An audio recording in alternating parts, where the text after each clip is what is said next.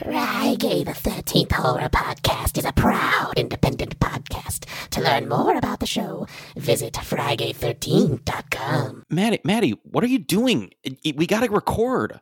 I'm lighting candles, saying prayers, rubbing my belly three times, touching my nose, turning around twice, spitting to the east, collecting three teardrops, stepping over every crack, avoiding black cats, walking around every ladder, and hoping that our episode will be okay. Uh, wow, that's a that's a lot. What? Why are you doing this, Andrew, it's literally Friday the 13th today, and I'm spooked. Matty? There's nothing to worry about. Did you just knock on wood? Uh, Ad- ad- admit it, you just knocked on wood. no comment.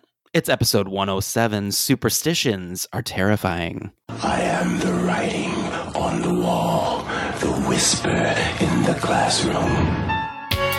I'm Marjorie Greene, and I approve this message to save America, stop socialism, and stop China. Day of time we honor thee from life to death right?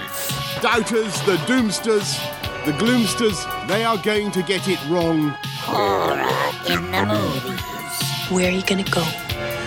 Where are you gonna run? Where are you gonna hide? Nowhere. Because there's no one like you left. What do we want? Justice! When do we want it? Now! Let's go! What are you waiting for, huh? What are you waiting for? I want you to know that the movement we started is only just beginning. Sometimes that is better. So Friday the 13th, I feel like it's good luck that the drawing is on Friday the 13th. But well, Dr. James, a lo- like you my do. son last night was really upset. He said, "Tomorrow's Friday the 13th. I have a test. Does that mean I'm going to do bad on my test? Why are we so superstitious?" Oh, yeah, it was so so sweet. So- Yeah. Welcome to Frigay the 13th Horror Podcast. My name is Matty. And my name is Andrew. And if you're joining us for the first time on Frigay the 13th Horror Podcast, this is the podcast that talks about horror in real life and the movies from an LGBT perspective. And this episode, episode 107, is launching on none other than the namesake day of our podcast, Friday the 13th, 2023. So uh, we just put an episode out. So um, that we don't, we don't, we usually do them, uh, what is that bi weekly? We call it, right? Andrew, twice a month, whatever. Yeah, I get really confused by the term bi-weekly because I don't Me know if that means twice a week or twice, uh, like once every other week. So Yeah, right. And like, and- and now I only get paid once a month now, so now I, I've forgotten like what the other term is. If I'm being honest. Anyways, um, we're Yeah. we're here in your ear holes again. So Exactly. congratulations. Here we are. It's a surprise episode just for you. We'll be back again in October with a little Halloween uh, episode too. Um, folks, it is good to be with you. This is an episode all about superstitions and how terrifying they are. Looking forward to discussing these things. I want to talk a little bit about the psychology of superstitions. Um, and Andrew has a pretty cool list of some just some silly superstitions. Um, and um, and we'll talk about these. It's going to be fun. You know, I think it is fun, Andrew, because I mean, like that's if you think about it, without the superstition, we wouldn't even have a show. Yeah, and um, I mean, Friday the Thirteenth for me is really special. Not only because I love watching the movie series, but I also got married on Friday the Thirteenth in And look- October. And look how that turned out. God, still with that fucking guy. But Wait, how many years has it been? Five? six. Six years. Six years. That's Yeah. right. Six years. Okay. So uh I'm happy to be releasing this on that day. I think it's really special. And I'm and honestly like it's very rare that the Friday the 13th movies fit into our theme True. of an episode. So I was really happy to be able to watch these movies and talk about Yeah. them because I didn't know when we would get the chance. You know what I mean? Yep, I totally get it. And and folks, we are doing Friday the 13th, part three, and Friday the 13th, the final chapter or part four, um, later on in the episode. But Andrew, before we go to the fun stuff, let's talk about the not fun stuff, which is the certified terrifying corner. Um, and you know, like I have three things written down here, and I think um I'm gonna skip one of them. Um, yeah, that's fine. we're, I think the the I'll, I'll mention this one pretty quickly, and it's this one: the, the Biden administration Um, this week, like I said, it's but it's Friday the thirteenth. When you're listening to this, it's it's a surprise. It's not it's not live right now. We're recording this on the eighth of October. Um, I know, isn't that weird? The magic of this. Um, the Biden administration, in a very surprise move, decided to continue building the border wall that President Trump began. Um, I, I got to tell you, I, I think this is not this is this is wrong. I really wish there there is an immigration issue in America. It needs to be dealt with. It needs to be dealt with with compassion and with and with love, not with a wall that was built by the the maybe one of the worst presidents we've ever had in America. So I I heard that that news and I was you know I was actually just really sad to hear it. I was really sad, especially like I like I've never I never thought that I would be an immigrant in my life and now I am. And like I know how hard it is to get into a country and like live and figure out your life and do all of it. And I can tell you that people don't do these things because they're like, because I don't know, they want to like steal from you. Like they're doing it for a better life, you know? And I just, I don't know. It makes me really sad. That's it. Yeah. I mean, I talked about this a lot when we did the patriotism episode before we went on break. And yeah, yeah. I just, I don't understand and maybe one day I will see the other side. I'm not sure, but I I just seriously don't understand the idea of not wanting to share where you live and the beauty of where you live with other people. I get it. I, I don't get it, but yep, all those all those Americans who are you know just crying about jobs being taken away by immigrants. Let's see how many of those jobs you actually take. You you should really be worrying about AI. uh-huh. Uh, yep, yep. Good luck with that. You you oh just you you you buffoons. You people are. Anyways. The, uh, the well the, the the other thing we need to talk about, of course, is something that just happened this weekend, um, and terrible news in Israel and Palestine, and uh, Hamas, which is the terrorist organization, and I do use that word correctly, terrorist organization um, in in the Gaza Strip um, launched a surprise attack on Israel with thousands of rockets being fired into Israel, um, and then a surprise invasion. Like this came out of nowhere, and Israel hasn't had something like this in over fifty years since the Yom Kippur War. Um, it is very very bad. Um, uh, you know, I was just I literally just watching the news. There's, I think the official count from Israel right now is about 700 people are dead. There's going to be hundreds more that will die for sure. Thousands of Palestinians are going to be killed because Israel is going to retaliate. Obviously, they already are. Um, and it's, you know, it's just so sad. Um, and you know, it's this is going to sound like such a first world fucking thing, and I hope nobody takes it that way. Trust me, it is weird it's a weird coincidence that I also just happened this week um, on Tuesday to, or no, on Wednesday to book a trip to Israel for my Christmas vacation. And look, my vacation doesn't mean anything in this. I'm aware of it. But I'll tell you, I was really looking forward to going to this place I've always wanted to go and explore the historical sites that I've always wanted to see with my own eyes and touch with my own hands um, like the Western Wall and the Al Aqsa Mosque, and you know, go to the place where Jesus was born and go to the place where he was crucified. And I've, I've th- these are things that I've dreamt of in my life, and um, was so excited for it. And like, look, once again, I'm not. It's okay. I can cancel it. I'm I'm going to be all right. I'm, I'm not really worried about that. What's sad about it is that like, is it ever going to be a place that you can just that you can just rely on to be peaceful? That mm-hmm. you could you know buy a buy a ticket to go there and think i'm going to go to this beautiful place and meet these beautiful people jews and and arabs. I'm going to meet palestinians and israelis. I'm going to share in their culture. I'm going to have conversations with them eat and drink with them and do all these things. And you can't do that. And um, it's it's terrible. And you know hamas you know the thing about it you know there's plenty of people that are going to say i don't know a lot about this and that's fine. What what i can tell you is this. Hamas is not palestine and Palestinians are not Hamas, right? Hamas is an organization doing this that is funded by Iran to create havoc and chaos. And that is what is going on right now. Palestinians want peace. Israelis want peace. Everyone wants peace. And the way that, I mean, there are stories I was listening to today of Hamas terrorists going into homes and kidnapping children. Like insane, the evil that is happening right now. And look, Israel has done its own share of really stupid shit in the settlements in Israel, going into places and and and you know there are Israelis who have killed Palestinians too, and there are there are things being done on both sides of this that are shitty. But for the love of God, can these people, all of you, could you fucking grow up and let this shit go and create peace for your children that you claim to love so much? It's insane. Yeah. Drives me fucking nuts. I don't I I don't know if I maybe like I don't know if I have a broken brain or not, but like I don't understand human on human violence. Like I don't Same.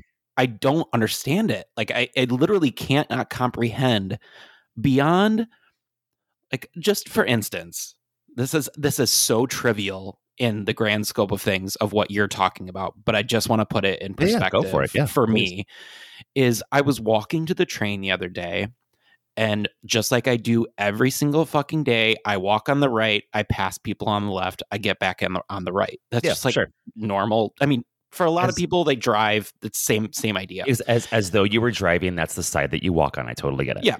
And so I'm I'm walking. I I walk past this woman. I have my headphones in. I'm just walking. Oh no. And she she runs up and I have headphones in so I'm like, "Oh, uh, uh, I'm I'm sorry." Like I take my headphones out and she goes, "You just cut me off." on the sidewalk? She's and I literally just I literally just looked at her and I said, "I'm just walking." wait, wait, wait, wait. Did she come up behind you or from in front of you?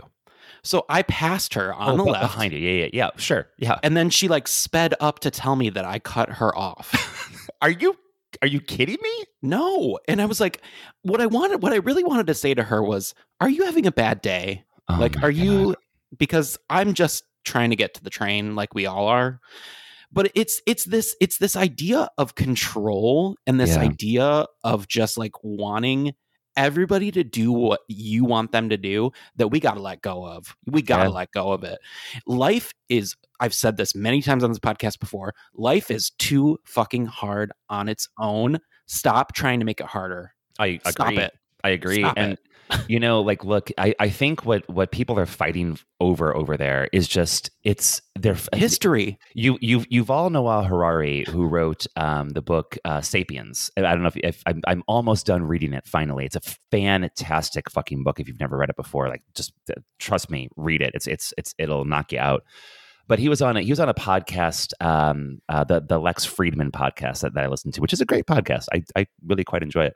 And Yuval Noah Harari lives in uh, in Jerusalem, uh, or maybe in Tel Aviv. Uh, either way, um, he was talking about, and this is before this happened, talking about the conflict and talking about you know what people are fighting for over there. And you just said history, which is true, but even one step further, they're fighting over stories. It's Yeah. stories, stories.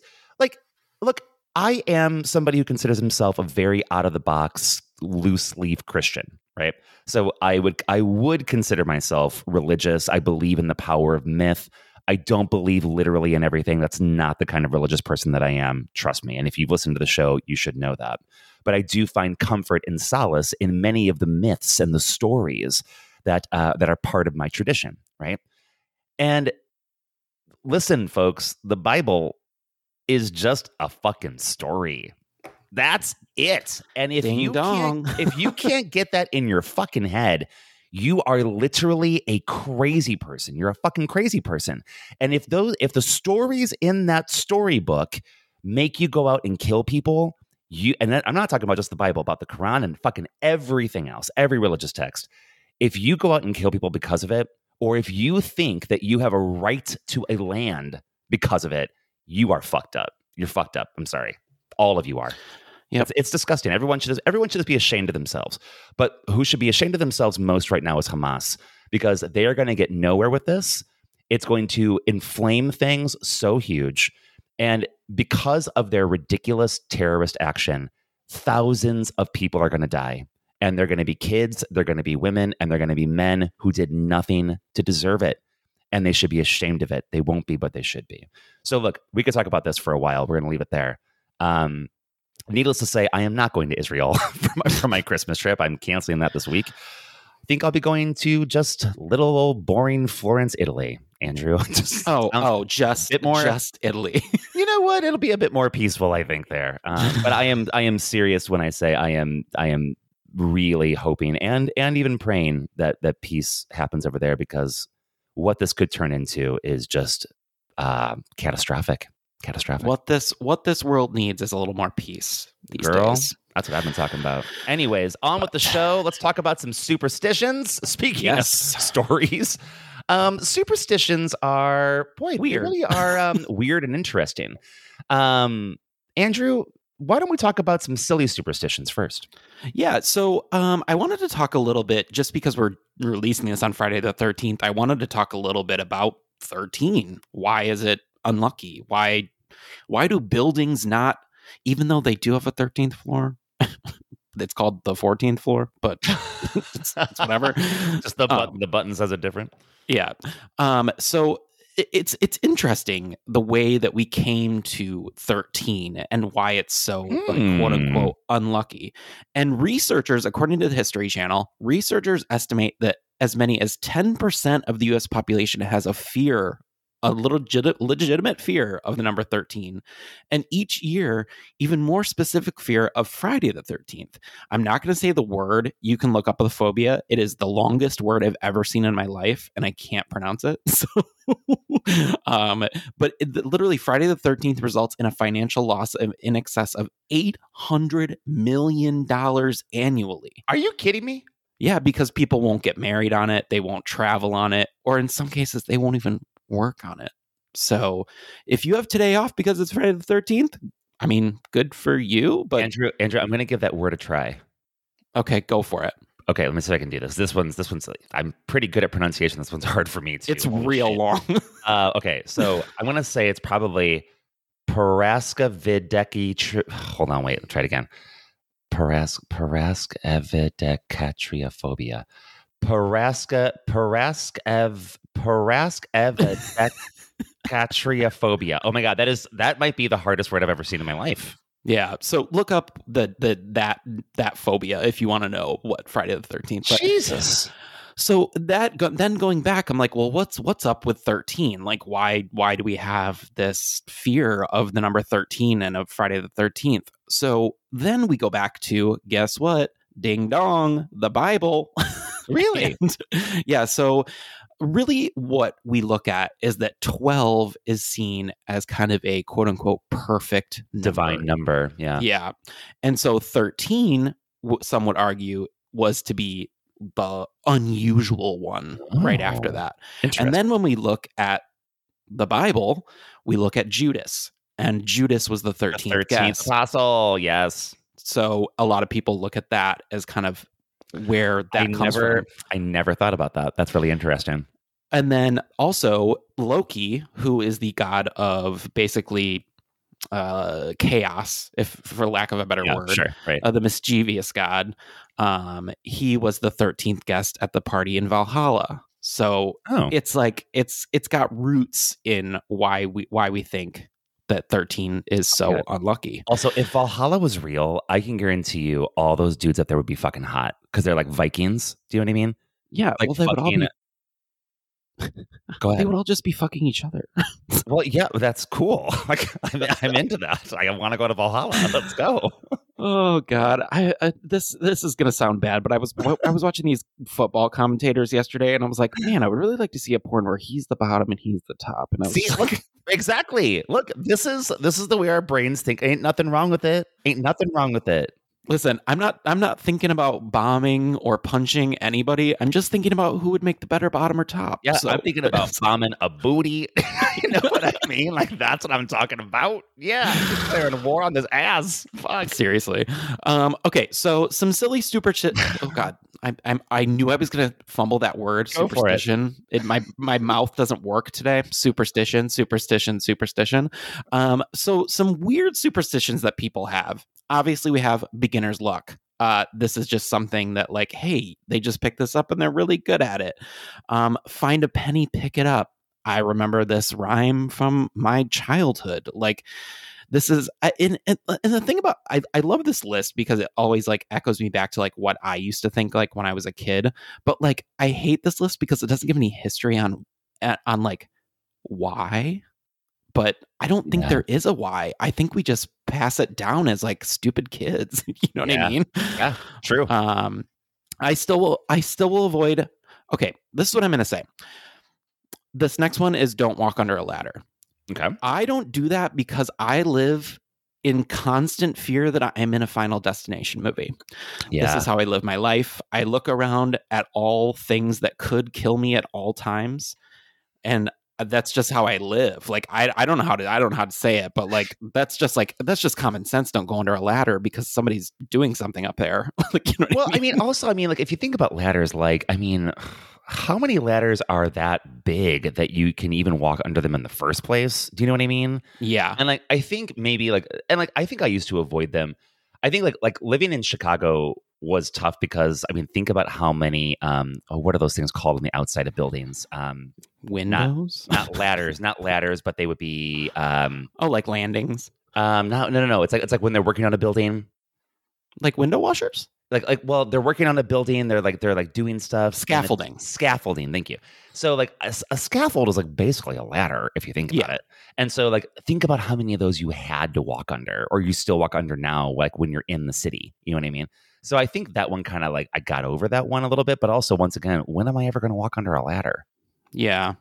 Um, this next one it makes me a little sad because I actually did have uh, a, a cat that was a, a black cat, and I think that this is the black cat crossing your path. I think we need to get over this. Like this comes from ancient Egypt. Like we need to let this go because there are so many people that won't adopt cats just because they're black cats, and I think that if anybody showed you Thackery Binx was a great cat. Yeah. And we need to like get over it. Also, like I mean, if if I was going to get a cat, I'd want a black cat. I mean, I don't want a cat because they pee everywhere. Thank you, but like, hello, black cats are fucking cool. actually like i will tell you uh the the the the the kind of cat that are those like black cats those are some of the most well behaved and most um human like Really? cats like they they that they, like they want to interact with humans and so like we need to get over it um the a rabbit's foot never understood this don't understand why Did you you want to ever? keep a did you ever have one? you know, I think that I bought one with like my tickets from the arcade, so I don't think Okay. it was real. Yeah. but I, you know what I mean. like it was probably just like a stuffed animal. Like, isn't foot. that isn't that just like that's such a weird thing that we all did? like, Yeah. why did we have a rabbit's foot? Like, that's Did you ever have weird. a? Did you, did you ever have a real one? Oh, I, I doubt it. I mean, I, I I- I can't even remember. I'm sure that I had one. I had to have had one from some gift shop somewhere, but I can't recall it. And I'm sure whatever I did, it wasn't real. But so I mean, some of the other big ones. Obviously, we have six six six, which is the you know the number of the Yeah, beast. Uh, knocking on wood, the wishbone. There's Yeah. so many superstitions, but the crazy thing is, is that all of us as humans, we just accept them. And we, we we don't know, and I'm I'm excited to hear about the psychology of superstition from you Yeah. because a lot of these things don't make any sense when you really actually think about them. yeah, it's it's some really interesting stuff. Um, you know, the so th- this is uh, it's it's an article from 2016, and I went through multiple articles trying to find one that I thought would work best, and I think this one is is pretty good. It's from Vox V O X. Um, and it's called The Psychology of Superstitions Explained. So you can go read the whole article if you would like, but I'll read you some of it now. Um, and they what what the author here does is they they go into sort of like like antiquated um, superstitions and then more modern ones. So I'll, I'll take you through it. Um, they begin by saying in November of 1896, popular science reported on a quote, curious superstition held by young men. And it's bonkers. This was the superstition. If one places a snake's tongue upon the palm of his hand beneath the glove, it will cause any girl, regardless of her previous indifference, to ardently return his passion if he were able to take her hand within his own. That's Oh fucking God. that's fucking crazy.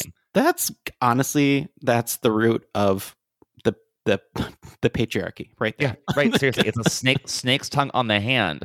So people have been indulging in weird superstitions throughout history, um, like this one, for example. In 1888, the Washington Post republished a bit on a curious superstition seen in London. Uh, "Quote unquote: No marriage can be a happy one unless the bride has one hair of every member of her family sewn into the lining of her wedding gown." The news briefing read. Every member gross. Now, those are antiquated examples, of course, but are they really any more absurd than the rituals that Cubs fans perform today with their team in the Mm. World Series for the first time since the 40s? And this is in 2016, remember? Yeah. Um, and, and here are some of those superstitions that, that they and we were still doing. Uh, Sun Times reports that one 29 year old sometimes refuses to scratch itches during games for fear that caving in will cause the Cubs to lose. The Aurora Beacon News in Illinois spoke to a family that, quote, won't wash Cubs shirts or jerseys worn during a game until the team loses when they wash off the bad luck. Scientific American talked to a 66 year old fan who ritualistically shakes hands with his wife and another fan before the game starts. Um, superstitions are universal. No one is immune to them. Even smart, educated, emotionally stable adults believe that superstitions they recognize are not rational. Uh, and this says Jane Risen, a University of Chicago Booth School of Business psychologist who studies magical thinking and superstitions. It sounds like a contradiction that we humans can be so smart, but still succumb to superstition. But it's not. In fact, it reveals a key conflict between the two ways our brains think.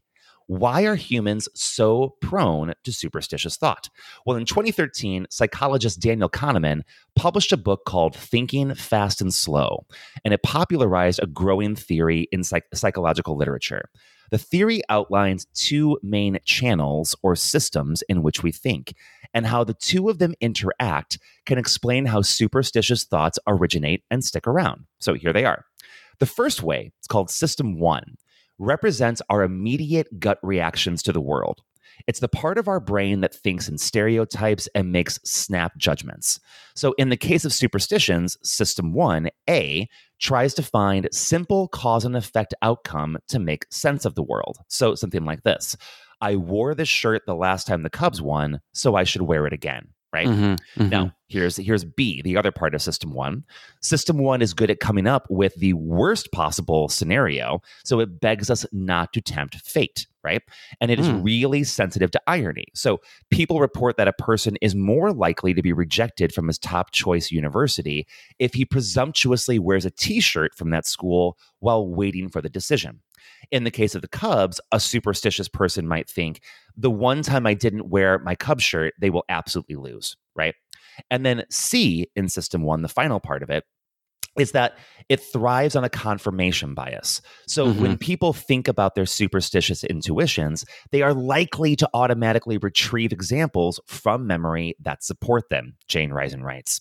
Confirmation bias fuels a cycle that empowers the superstition, right? Hmm, so yeah. with the, with the Cubs again, the Cubs won because I wore the shirt, because I wore the shirt. It's magic, right? So that's system 1.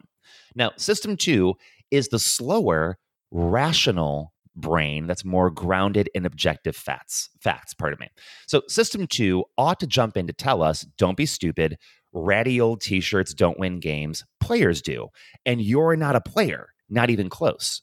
But the thing is, Risen argues in an academic review paper we willfully ignore system two. That is, we cave into superstitions even when we know they're illogical. And there's research to back this up. Here's one clear example.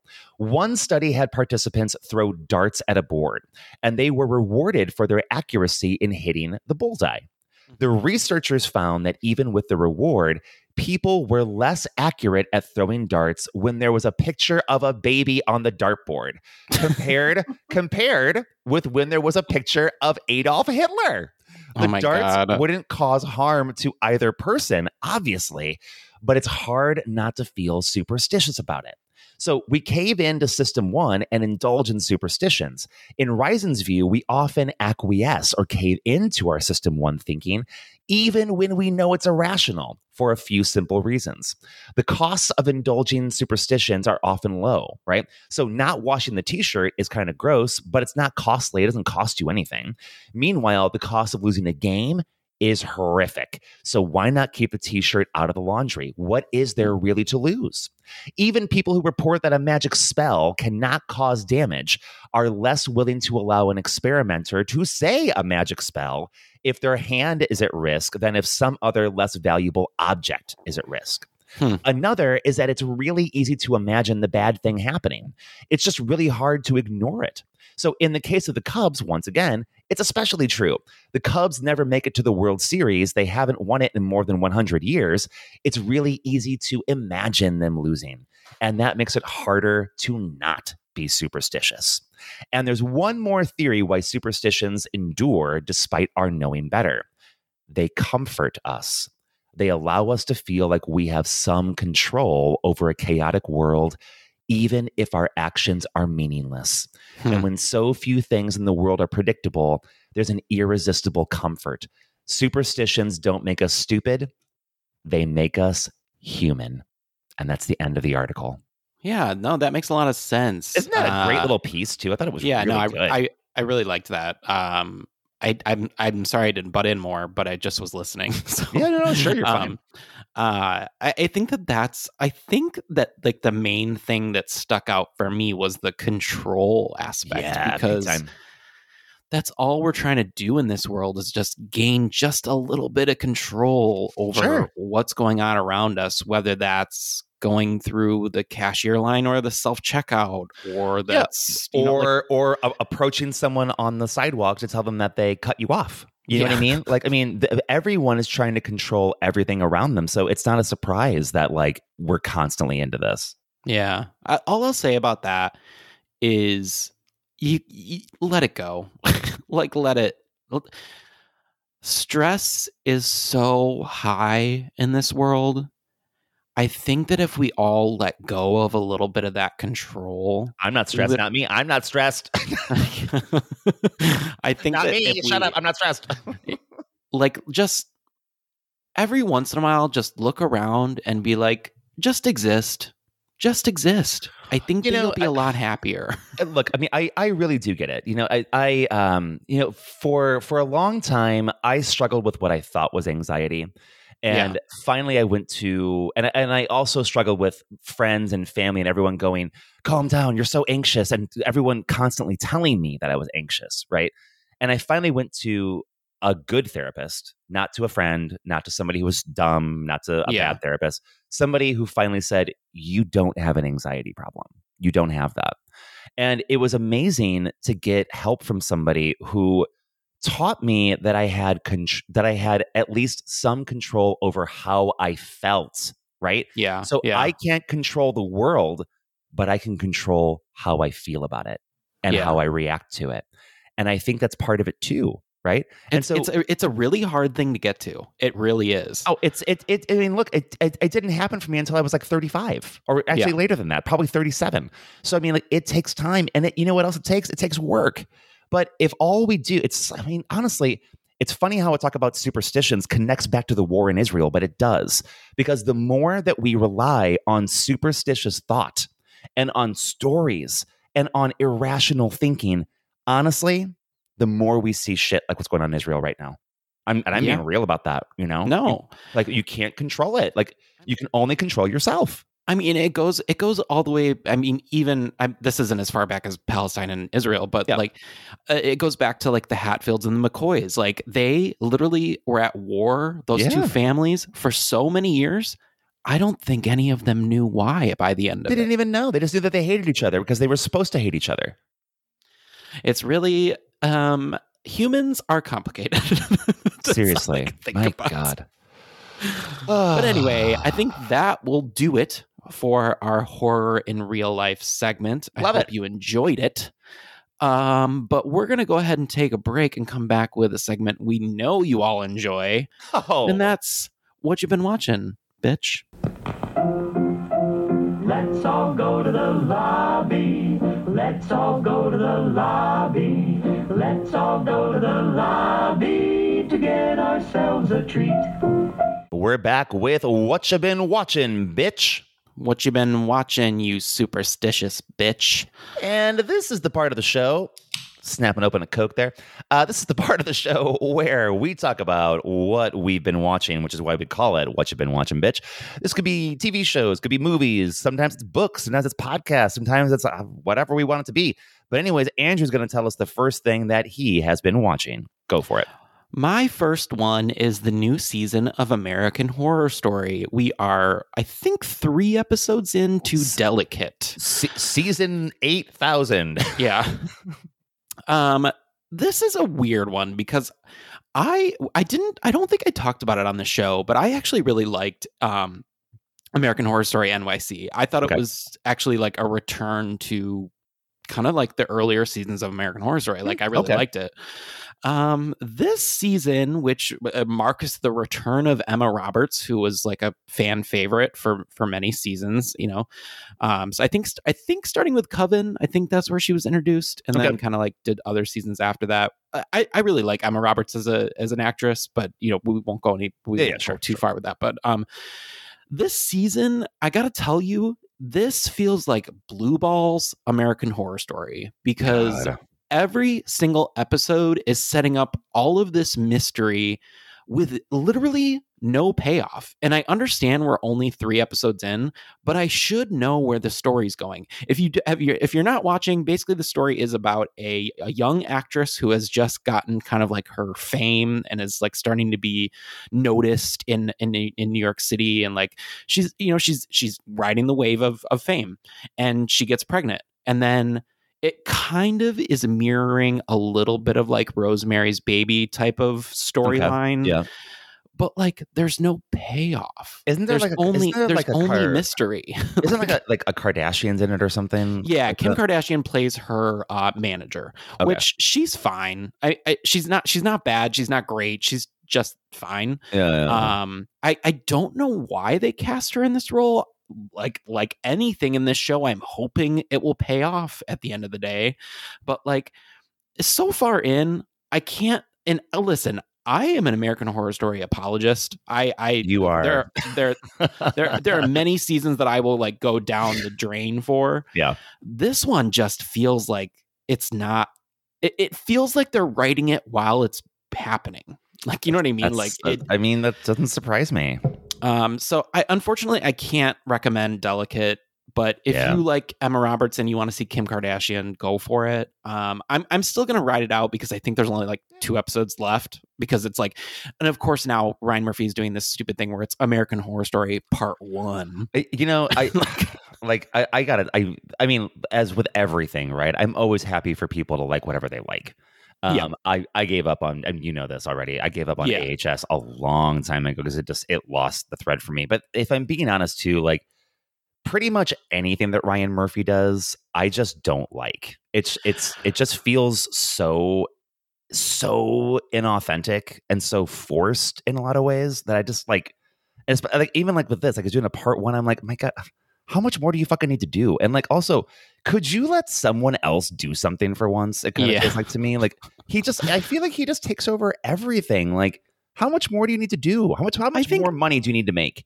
I think for me, I think he has a lot of really great ideas, but he just needs a better writer's room. And he just needs to like let them do their thing because like he he comes up with great ideas. They very rarely at the end of the cycle of whatever he's Yeah. producing pays off. You So- know, look, fucking Murder House and and especially Asylum. Asylum blew me away. It was So good. incredible. Murder House also fucking fantastic. bloody face for life. Blood, bloody face for life, baby. I got a bloody face text from Andrew last week.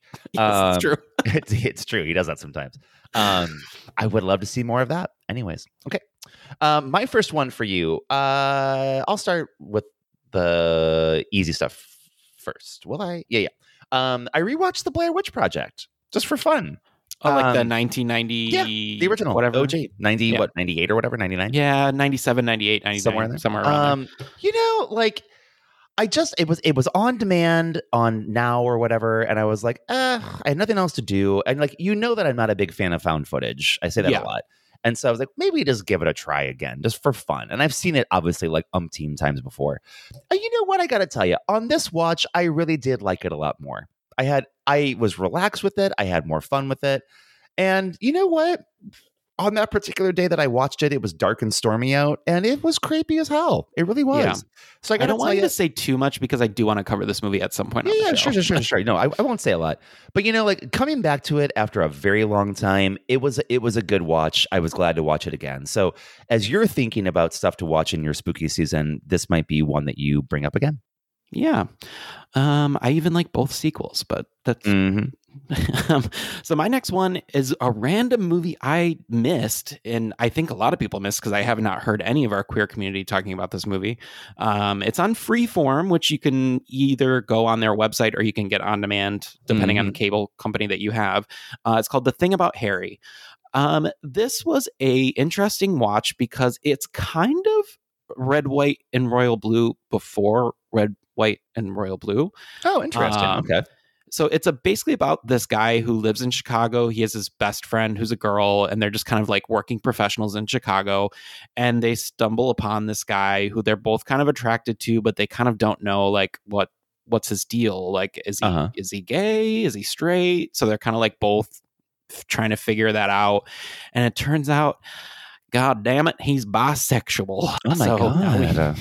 now we need to figure out who's and and he it, he's a very charismatic guy so like Yeah. everyone's kind of attracted to you everyone everyone knows this guy in chicago who everyone is attracted to but you'd have no idea why you're attracted to them like, Yeah, it's just it's a thing and so the thing about harry is it it's a fun movie i'm gonna say it's very bubblegum it's Okay. not it doesn't it doesn't have like the um the sarcasm of red white and royal blue Uh huh. but I will say that it was really fun to watch, and I, I, I I'm really surprised that more of our queer content people have not been talking about it because for this movie to be on freeform which i if you know the history of freeform let me give you a little bit of lesson real quick freeform used to be uh uh fox family before that it was Oh, I didn't know that actually. Okay. and pax originally was a christian channel Oh God. so the fact that Freeform now has the thing about Harry, I don't know. There's some there's some triumph in that in my little queer brain. So Well, I would encourage people to watch it. It's a fun little bubblegum movie. Okay. Uh, my next one is uh, called The Changeling. This is not The Changeling the movie. This is The Changeling the TV show, which is on um, Apple TV Plus. Can we not come up with new names, please? I know, because there right. are also like two movies called The Changeling. so Right. Um, this is uh, it- it's a brand new show. I didn't even know this was coming out. Um, Lakeith Stanfield is in it, um, who I think is really, really good. Um, you remember Lakeith Stanfield from Get Out, of course, and also Oh, okay, from okay. um, a bunch of other things. He, I think he's really, really good stuff. Um, this is like a fairy tale kind of thing, and it's about like a husband and a wife, and like she she was on this trip, and she got three wishes from this like witch woman, and things just happen. It's a crazy show. I've only watched an episode and a half, um, but I'm looking forward to. And it's all I've had time for this week. Looking forward to finishing it, maybe even tonight, um, because it's it's pretty fucking good. So if you have Apple TV Plus, um, you know I've said this before. Like not everything. It's kind of like Shudder in some ways. Like some of the shows Yeah. are good, some of the shows are not good. But the shows that are good are they're good. Like they're really really good. And this is one of them that I think is is really good. So if you have it and you can watch The Changeling, I recommend. Cool. Yeah, it sounds it sounds interesting. Is it can I ask a question? Yeah. Is it filmed in like a fantasy way or is it filmed in like a real world way? Uh, real world, but with some like elements of magical realism. Okay. All right. All right. My next one is something you can find on demand as well. It's a documentary. Uh, yes, every once in a while I do watch a documentary, but this one is about beanie babies. so Oh, I, I want to read this. I, I Um, want to read. I want to. I want to watch this. it's called uh, the Beanie Bubble, and it's all about the rise of TY Thai, the Ty corporation. Yeah, and wow. How it started, how they came up with Beanie Babies, which if anybody that is around our age is going to Yeah. remember the craze that was Beanie Babies. It was such a I weird even- time in life. It is so weird to think that people put their retirement on the resale of Beanie Yeah. Babies. Yeah. Um, and th- it's fascinating. I didn't know it was a Chicago suburbs thing. I didn't Yeah, know that it yeah. started here. Um, so it was a really, it was a really interesting watch. Um, I had some Beanie Babies. I was not part of the quote unquote like Yeah. craze. Um, I did have some just because that's just what you did as a child of the late 90s. Mm-hmm. Oh yeah, we all did. Like we all had pogs we all had tamagotchis and Yep. or uh, pocket friends we all had beanie babies it's just we, we don't see this as much anymore the toy craze has really tamed down um as far as like what's popular but like back in the day man there were just things that every fucking christmas there was a got to get Yeah. thing Oh yeah. and Beanie Babies just became this crazy thing, just like trading cards, where people thought, I'm going to sell these in my retirement and it's going to sail me through the rest of my life. And Yeah. it is fascinating to watch the people that created this talk about them. So if, if you if you think that that sounds like something up your alley, it's definitely a well done documentary about Beanie Babies. Yeah, I, I yeah, I need to watch that. Like, uh, uh, um, my family, we like we didn't go too crazy on the real Beanie Babies. Where when McDonald's did the Beanie Babies, my mom got nuts. the mini the mini Beanie Babies. and like my my mom was pretty nuts about a lot of McDonald's things. Like I we I had so many McDonald's toys. I had I had a gigantic collection of McDonald's toys, huge collection.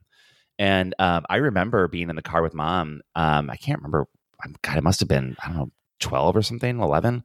Um, being in the car with mom, literally going from McDonald's to McDonald's to McDonald's to McDonald's to get those little Beanie Babies. Yeah. And I also like eating all of that food too. Like Yeah. it was a it was a weird time. It was such a weird time to Why about, were know? we obese children? Yeah, right. I mean, like, oh, I don't know. Probably because my mom was stuffing me with McDonald's every day of my life. Uh, maybe that's it.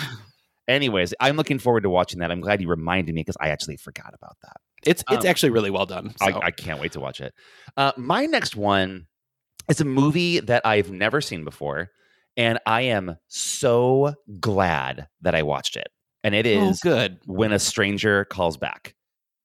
I so what, what is your relationship with the original When a Stranger Calls? I, I haven't seen that either. I gotta tell Oh. you, I, I don't even remember. So the reason why I watched this is because it was on it was on Mubi. It was a movie. Um, and like Mubi is like yeah, I talk about Mubi, I think almost every episode now.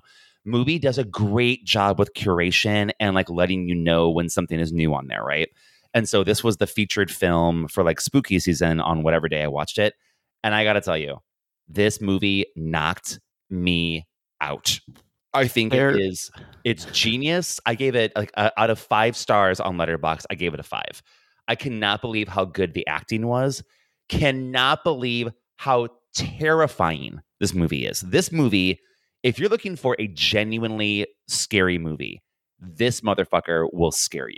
The the whole the opening sequence of this movie is it's it's it's brilliant. It's it's it has to be in the top ten of opening sequences. It, you got to watch the original because the Oh. original one is the same. I will. I will now. Because I, tell you what, this was just I and the ending. Like I'm not going to give things away, but the ending of this, oh my god, I walked away from this just going, holy shit, and I was shaken to the core, shaken There- to the core.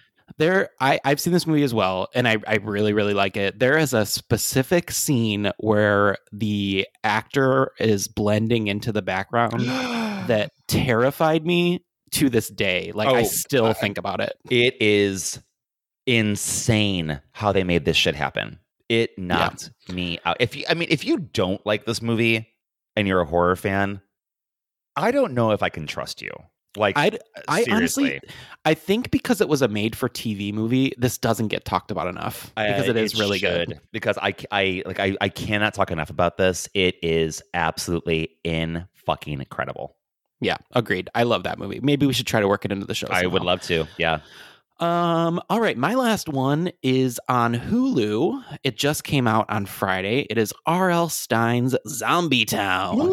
um, listen, anybody let, that has listened to the show for long enough knows that I was an R.L. Stine Goosebumps to Fear Street to Yeah. Christopher Pike to it- it- it's just my childhood. I read every single day these stupid little books, and I'm going back and reading them again. I'm currently on the Silent Good. Night trilogy. So, um, but Zombie Town, uh, I, I have not read this one. I think it's a newer a newer release from R.L. Stine. Uh, the basic premise is that uh, Dan Aykroyd actually plays a filmmaker who has had a series of really successful zombie movies and he's been in retirement for 30 years and he's finally coming back to release a movie but he's only going to show it in his hometown at his home theater. And the whole premise is that the movie that he's showing is going to turn everybody in the town into zombies. Yes. um listen this is this is beginner horror this is hocus pocus this is that kind of okay. show your 12 year old this movie We need those. Yeah.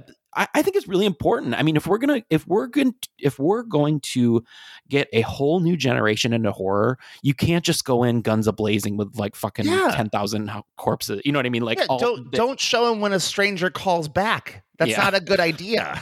you know? But if you but if you can get them in on something like Zombie Town, I think Yeah. that it's really fun. And Well, honestly, like for me, like I I don't have like a threshold. Like I I can watch beginner horror. I can watch gross out horror. Like Yeah. I don't. I I- I mean I'm gonna enjoy it to certain lengths that whatever it is. Of but course. like I can get enjoyment out of literally almost anything horror. So like a hole. Hey, Andrew, a hole's a hole. You know. I yeah, mean? seriously. um, but I just thought that this was really fun. It's a fun little like I, I love when Hulu does their they call it Huluween, which I think is hilarious. oh, how cute. But um, I just thought that this was really fun. So if you're looking for something that's like entry horror to maybe show like a, a teen, like a preteen or whatever, I think that Love this is a, is a good is a good thing. I'll have to ask my brother if my nephew watched this. Um, my final one is one that I was looking forward to seeing. Um, it is the new Exorcist, the Exorcist Mm. believer. So Very wanna- divided on the internet. Yeah. So I want to tell you a couple things first, right? First of all, Lighthouse Cinema that I go to religiously um, did not show this movie, so I had to go see it at fucking Really? yeah. I'm I'm, I'm on like I'm honestly uh, if no one That's Lighthouse is- perplexing. no one is listening to this from the Lighthouse, but if they if they were, I would say, you know what? Can you not fucking do that in the future for a very important film like this? You show so much other horror and you just chose not to do this. And so I had to go see it at fucking Cineworld in town. And let me tell you, I don't like going to movie theaters like that. It's not my thing. They're gross. The clientele sucks. People talk. It's I, it's like I, it makes me upset that I had to go see it in that theater. Please But I see went- our last episode. Movie theaters are terrifying. Exactly. but I went fine and I booked the time and I didn't realize when I was booking it because it's a fucking stupid theater that I went to um, that I was booking a 4DX viewing. 4DX, if you've not done this before, is basically like being on a roller coaster for the entire oh movie. no. So not only like the, the first thing that happened was like I sat down and I was already like not I was not having a great day that day. It was just it wasn't a good day for me. It's like some things happened. I didn't wake up in a good mood. I was pretty pissed off. But I sit down in this chair uh and it's uh, it's not very comfortable to be honest. And the movie starts and I'm like fine whatever. And then like a puff of air hits my ear and I'm like what the fuck was that?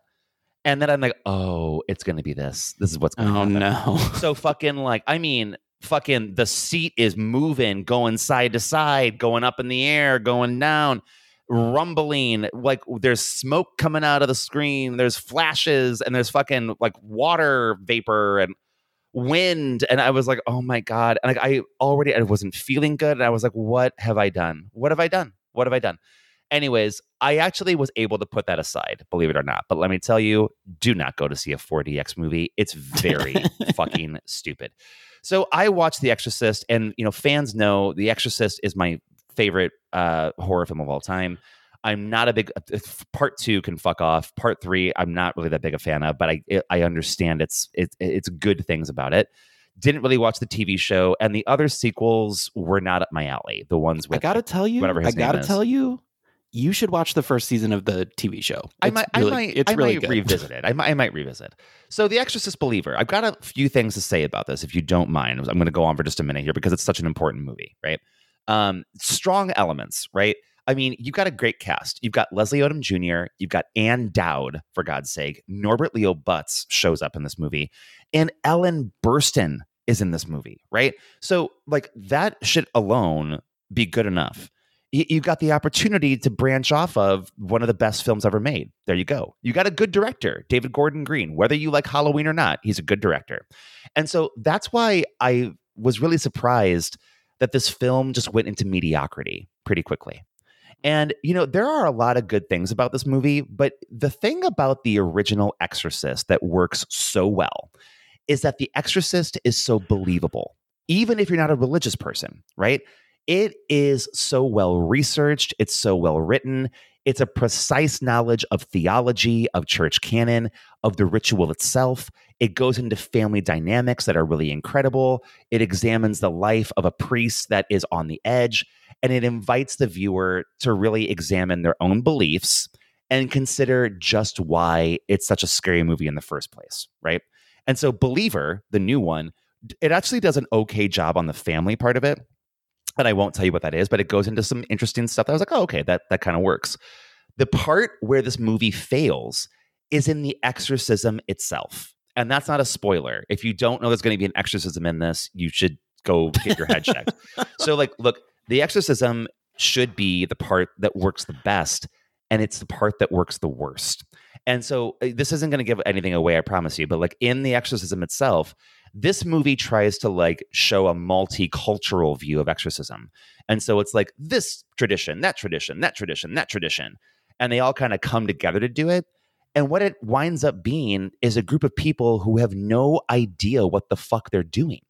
And so it just it's it's almost like cringeworthy, if I'm being Hmm. honest, when, when you Hmm. watch it. And it just doesn't make any sense. You know, I, I think that the film does have some good things. Like I I don't think it's as bad as everyone is saying. I really don't. And yeah, I the think that- internet hates this movie. you know, you know what though? Look, uh, I and I, I I love the people that I'm talking about right now, even. But some people, if our friends included on Twitter, on horror Twitter, love to go see something and immediately shit on it as fast as they can, so that they can get the clever bit out there. I'm sorry, Yeah, but, but that I- is fucking true. it's And if- true. And if you're listening to this and you're offended, I don't really fucking care because you guys do that. You, as soon as you're out that movie theater, before you even leave, your ass is on your phone going, blah, blah, blah. Uh, like, you know what? No one cares, right? Like, please. It's not, it's like our, our opinions, mine included, are not that important. I think people went overboard in how they hate this movie. I don't think it's my favorite one. Don't get me wrong. I don't want to really see it again. But look, there are some good things in here. And I think that the family dynamics of it mostly are what are what you might want to watch it for. And also like this fuck, this could be Ellen Burstyn's last movie. Like but Yeah. she is old as Methuselah. So like I got to be honest, it was lovely to see her again. Um the writing's not that great for her, but you know, she's awesome and it's great to see her. The kids in this movie are really good. The two girls, like that's a hard fucking shit to play. Leslie Odom Jr. was really, I mean, once again, bad writing, but I think he did a great job, you know? So good things and there are bad things. I'll leave it to you to decide. Um, but don't believe everyone on the internet. Go in and make an informed opinion yourself. yeah, I do eventually want to see this. It's just not top of my list, just because I don't And- know. And and honestly, if you don't see it in the theater, Andrew, you'll you'll be fine. Okay, that's good to know. Um, Truly. because it'll probably be out by Halloween at this point. yeah, I mean, like, like honestly, you, if you wanted to, fine. But I don't think it's going to be anything more special than like being with your good TV in your living room. You know what I mean? Yeah, yeah, yeah, yeah. Um, that's good to hear because I was starting to get a little bit dejected that like I was I like am I gonna watch this movie? So it's good to hear that there are good things in it that you Yeah, really liked. I But agree. I want to issue you a challenge though, and I really, really think you should watch the first season of the show because I I, will. think Yeah, I will. think as a as a legacy person that loves the original Exorcist, you will get a great payout at the end of it. You Just know, I. I I think I remember watching like the first episode, and I remember you both talking about how good it was, and I think it was one of those things where like I, I maybe I was moving or maybe like You I- just know, lost like, it. Yeah. You know, like you know, like when something happens and then you just you honestly forget about a show. I think that's what happened for me. Yeah. All right. Well, that will do it for what you've been watching, bitch. Matty brought us the Blair Witch Project, which I think is on Shudder right now, but I'm sure you can find it You can in get it anywhere, places. yeah. Uh, the Changeling on Apple TV Plus, When a Stranger Calls Back, which he watched on Mubi, uh, and The Exorcist Believer, which is currently in cinemas. And Andrew brought us American Horror Story, uh, Delicate, which I didn't. Where do you even watch that now? Uh, you can watch it on FX or if you have AMC That's it. Plus. Yeah, there you go. Uh, the Thing About Harry on Freeform, The Beanie Bubble on demand, and R.L. Stine's Zombie Town on Hulu. So that does it for another edition of What You've Been Watching, Bitch. Take a little break here. We'll be right back with our first film of the episode, Friday the 13th, Part 3.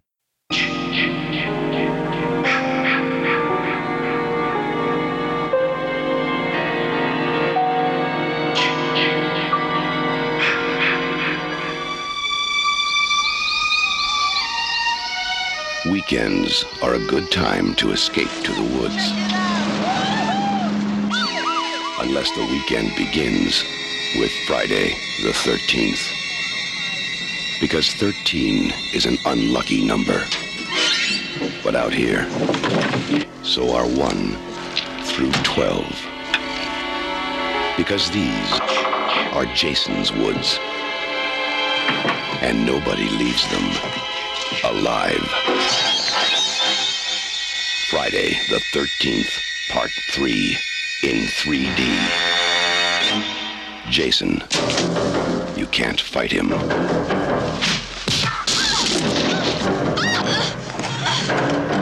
You can't stop him. And now, you can't even keep him on the screen. Friday the 13th, Part 3 in 3D. Now, when it comes to killing in Jason's woods, Jason will come to you. Friday the 13th, Part 3 in 3D. A new dimension in terror. It will scare you. It's Friday the 13th today, the day of this podcast coming out. And it's Friday the 13th, the movie. That's so stupid. Part three. Andrew, just tell us about the movie, please. A new dimension in terror. An idyllic summer turns into a nightmare of unspeakable terror for yet another group of naive friends visiting a cabin near Crystal Lake. Ignoring Camp Crystal Lake's bloody legacy, one by one, they fall victim to the maniacal Jason, who stalks them at every turn. Uh, a little bit of, we'll talk about that that description, but doesn't make a whole lot of sense, but that's fine. Uh, directed by Steve Miner, written by Martin Kitrosser and Carol Watson. Production company and distribution was handed by Paramount Pictures, famously. Chris is played by Dana Kimmel. We got to say her full name. Chris Higgins is played by Dana Kimmel. Uh, Rick is played by Paul Crack. Kratka? Yeah, that makes sense. Debbie is played by Tracy Savage. Andy is played most beautifully by Jeffrey Rogers. Vera is played by Catherine Parks. Shelley is played by Larry Zerner. Chuck is played by David Katims. Chili is played by Rachel Howard, and Jason is basically in this in this version is played by Richard Ruker. Brooker, sorry. Uh, rated R. Uh, they released on August thirteenth of nineteen eighty two. Comes in at perfect time 95 minutes Mhm. locations are in santa clarita california the budget on this one was only 2.2 million um, which we'll talk about because that's really small for what these movies were bringing in at this point Which also, I'm just going to say this really quick, is the exact budget for part four as well. and it made $37 million. So, Friday the 13th, part three, we've covered Friday the 13th, part two, and the original. You can go back in our in our little catalog and find those if you will. So, we are on part three. Matty, what are your initial thoughts? And have you seen this before? Oh yeah, yeah. Uh, yes. Um, the answer is yes. Uh, okay, so f- Fri- Friday the Thirteenth Part Three is a movie that uh, it, it it's like it, it's like it's like different parts of the movie. I it's why, why can't I think of what I'm trying to say here? It's like I don't like it, and then I like it, and then I don't like it, and then I like it. Right? I get it. Yeah. And like the the initial parts of it, I think like the thing that I really don't like about this movie is the gimmicky part of it that is made for 3D. Like Yeah. I just any and I'm sure it was fun when it came out. I've never seen it in 3D before. I don't know if you have. You can come to my house and watch it in 3D if you would like. But do you have like the, like a way to like see it in 3D? Yeah, so I bought the box set of Friday Uh-huh. the Thirteenth uh, many years ago when it Okay. came out, and it came with two sets of 3D I see. glasses. Okay, gotcha. There you go. So, you know, I, I've never watched it that way. And I'm sure when it came out in 1982, you know, the week before I was born, for God's sake, I bet people had a blast with it and it was fun and it was a summer thing and cool and all the rest of it. Um, watching it now out of that context, the parts of it that are specifically made for 3D, they rule the scene. And I think that that's just why it takes you out of it. I'm not, and I'm not even saying that it's bad. It's just like there's not a way for me to enjoy it in that context.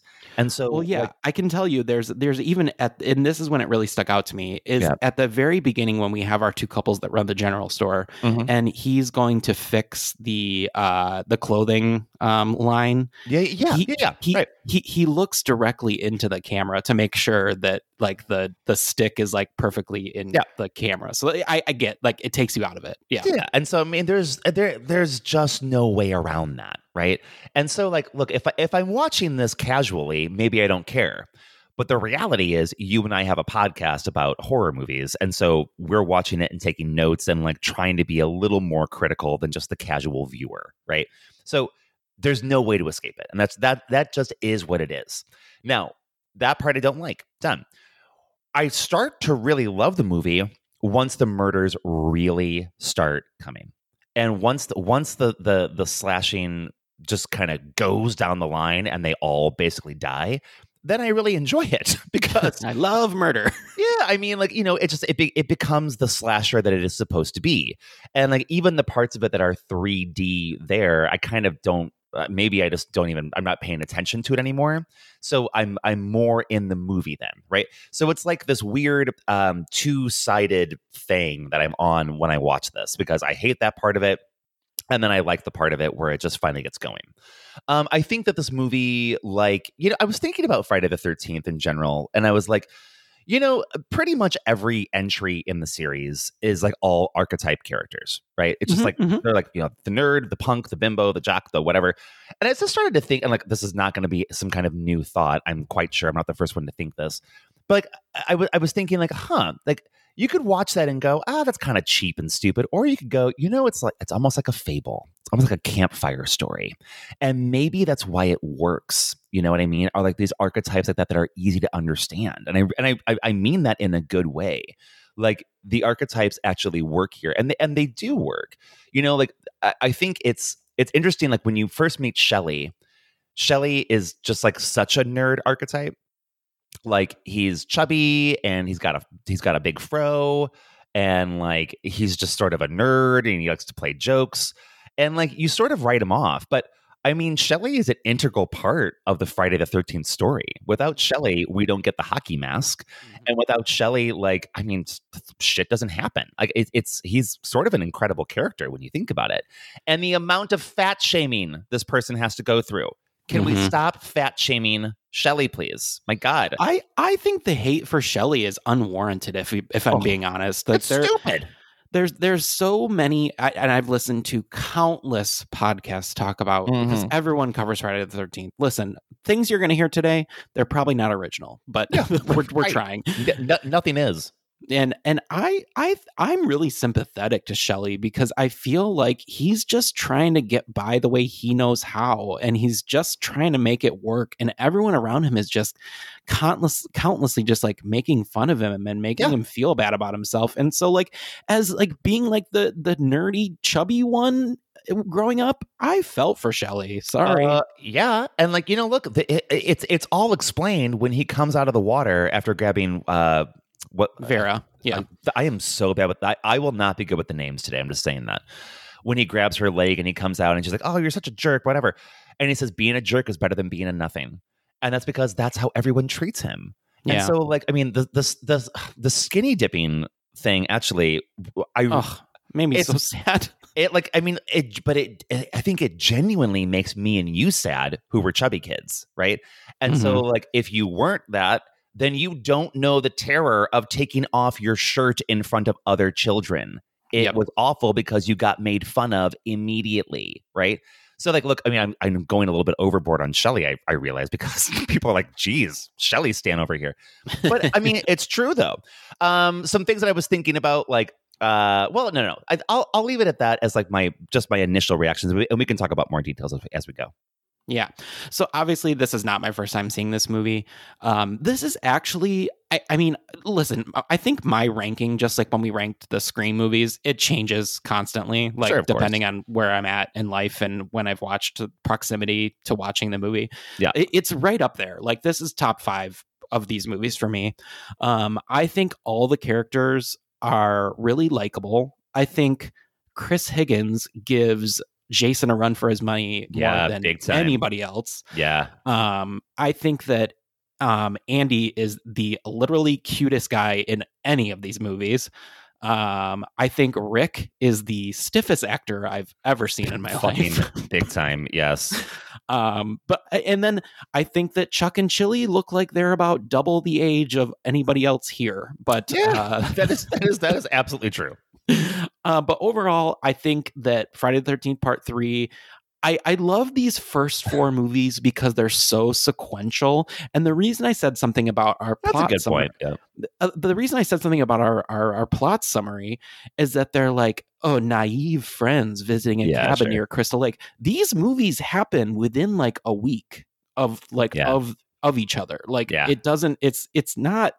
They It- didn't know what was going on when they were going out to the cabin. just just just one little thing to interject there. So whenever we do the worksheets for, for our episodes, I always take the descriptions from Letterboxd because I just Yeah, yeah, yeah. usually they are the best descriptions.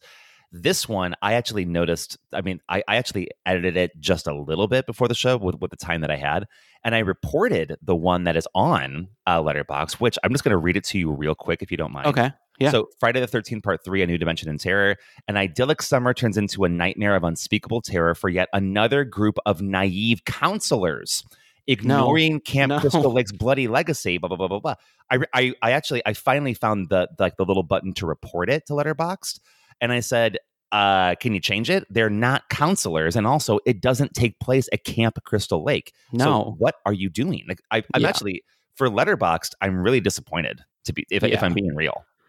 And um uh, sorry that that's real I, i'm glad you did that because like that that's really irresponsible and i know that that sounds stupid Yeah. from people that are talking about a slasher movie but But i don't know it- you're a fucking film website. Get it right.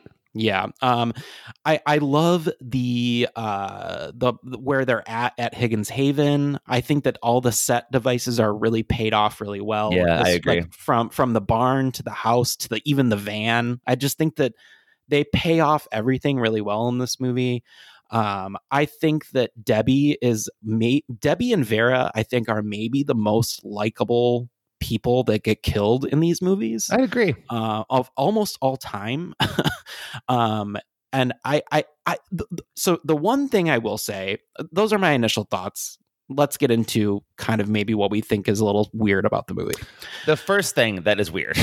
Yeah. Um, the first thing that is weird, beyond, so beyond like, so let's let's let's take the 3D of it all kind of out Yeah, of the sure, picture sure. because we kind of talked about that. There are some weird lens things that I I won't get into because I watched this on Blu-ray, so you can see a lot of like there's like a hair on the lens, or Yeah. like it's it, and it's and it's all because if you if if you watch Crystal Lake Memories, the documentary about this, you know that this was a special camera that was used to film only this movie. Like it was a special 3D camera. So they kind of had to work with what they had to work with, essentially. Um, so like taking that all out of it, there are a couple things that I just need to talk about. One is why do we have the subplot of Debbie being pregnant? I don't know. it, it does not make any sense. And I'm sorry, I wrote I wrote in my notes, I said, if that girl in a bikini is pregnant, then I'm having triplets. Yeah, Because for real. she is a tiny person. Qu- qu- quadruplets over here. Um, and I, I, I, that always takes me out of it when I'm watching this movie because not only they say that she's pregnant a couple of times, and then they also, when Andy is doing his whole handstand thing, she's Oh like, God. uh, and she's like, he's like, do you want a beer? She's like, yeah, I'll take a beer. And I'm like, you're pregnant though. Like, I don't. And then Later on. eventually, she, eventually she I- does I say like, I won't have that beer. I'll Yeah. forget about that beer. Yeah, but like it just I, I wish they would not have put that in the movie because it doesn't make a lot of sense. Um, my favorite thing that I've read about Andy is this, and it, it's on. Let- You know, I love Letterboxd reviews, and there's a really popular one for this movie, and it says, "If some," this is from uh, Letitia Fernandez. Letitia says, "If some dude was walking around the house on his hands all the time, I'd also kill him." and I agree. And let me tell you, when Andy gets killed, dude gets done dirty.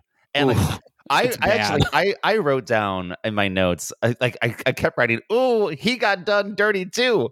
He got done dirty with a machete to the crotch. But you know what? mean, it's- Perhaps if you weren't walking on your hands, you would have been able to see the killer that is behind you. It's the original Terrifier. Uh, seriously, right? I will say I, I- some other things about about stuff. Right? It's about like little details. Yeah. Okay, I get it. Shelly's playing a joke. He gets the wetsuit on so he can go into the water. I don't know why you need the wetsuit, but okay, cool. Maybe a little, oh, maybe a little bit overboard, but there you are. Why the hell he have a harpoon? like what? And also, can I, can I just say this? Who on Crystal Lake? Like you're not in the fucking ocean. You're in Crystal No. Lake. Who? What the fuck? You gonna harpoon? Why you getting some a- you getting some bluegills over here? Right. Like why, why, why do you have a harpoon there in the first place? And why the fuck Shelly got one?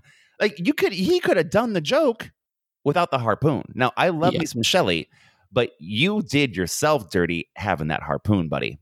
agreed. but there are a lot of questionable things in that barn that I don't know why they're there. But Also, let me ask you this question because you, you're you're far more of an expert on Friday the Thirteenth than than I ever will be. How old is Jason in this movie?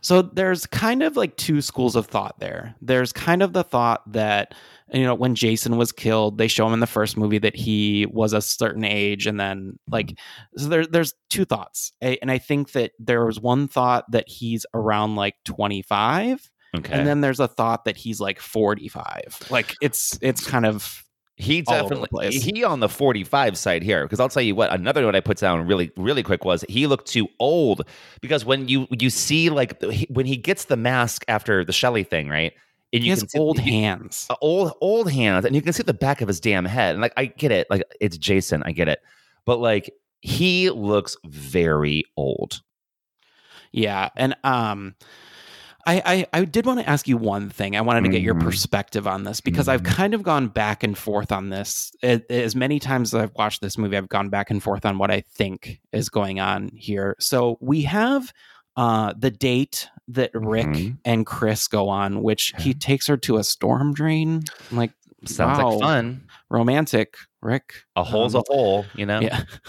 Um, and and she ends up telling him what happened to her when Yeah. you know years back, and it, she basically tells a story about how she was really pissed off at her parents because her mom hit her and hit- her parents were really awful to her, so she w- ran away for the night to like kind of give them a lesson to like. Hey, you should care about me more. yeah And she spends the night in the woods, and that's where she's attacked by Jason. What, what I what I find very uh, frustrating about this story is that she goes through this whole rigmarole of telling the story, and then at the end of it, she just goes, "And then I woke up in my bed, I blacked out, I don't know what happened." yeah Um, so are we to believe that Jason raped her or not? uh, I don't know. I mean, I, I, because we only get that bit of it, and then we only get the bit, you know, near the end where she goes, "It's you."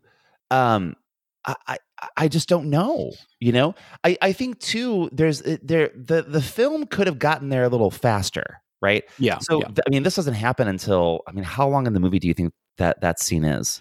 I think it's like an hour in to an hour and a half. So, I mean, look, an hour in for a critical part of the story for one of the characters is it's it's that's that might be too far, bro. You know what I mean?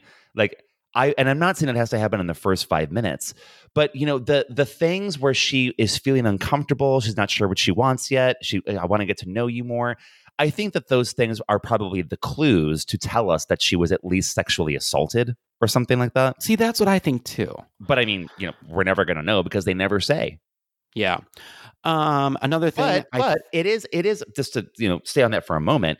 It does add it, it adds a, a far more sinister dimension to Jason. to right? Jason, yeah. I mean, instead of just being you know a, a supernatural killer that you can't kill, he's also a fucking rapist. Like that's well, it and it gives it gives Jason sexuality because yeah, interesting point. Yeah, we don't have that really. Like he's not in it for the girls, you know what I mean? Like, but this shows maybe he does have some proclivities, uh, which is what do interesting. you think about that?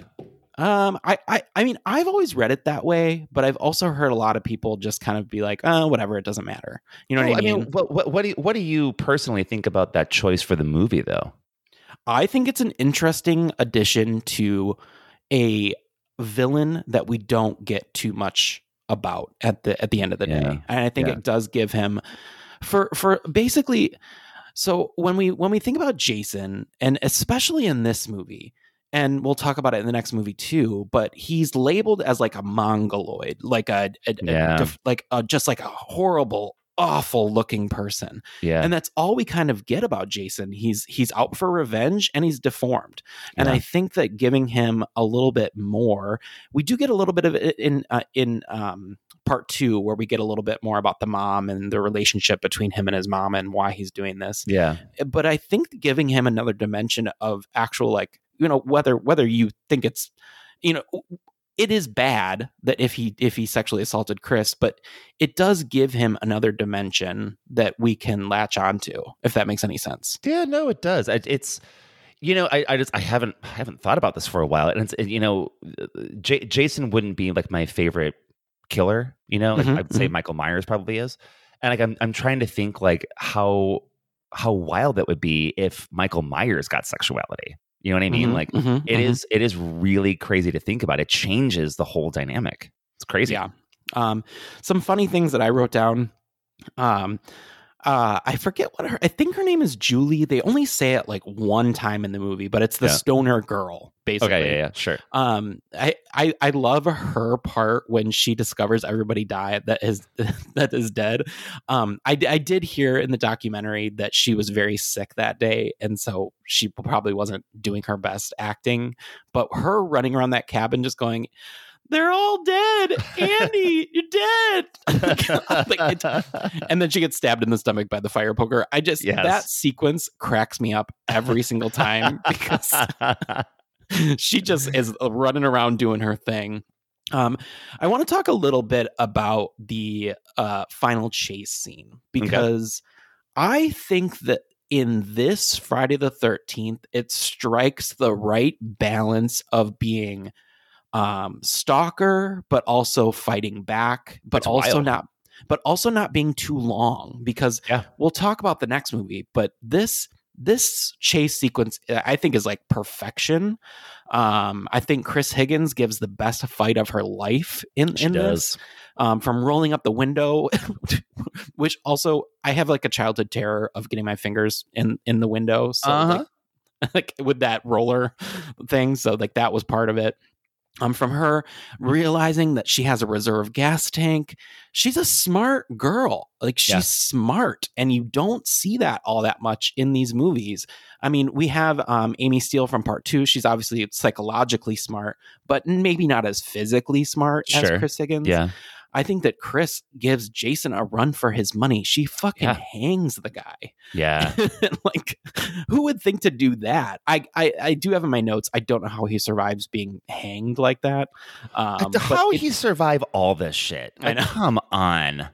Um, that is one of my favorite parts, though, is where he uh, shows her his face, and she's like, "No, no!" Uh-huh. I, I love her reaction in that moment.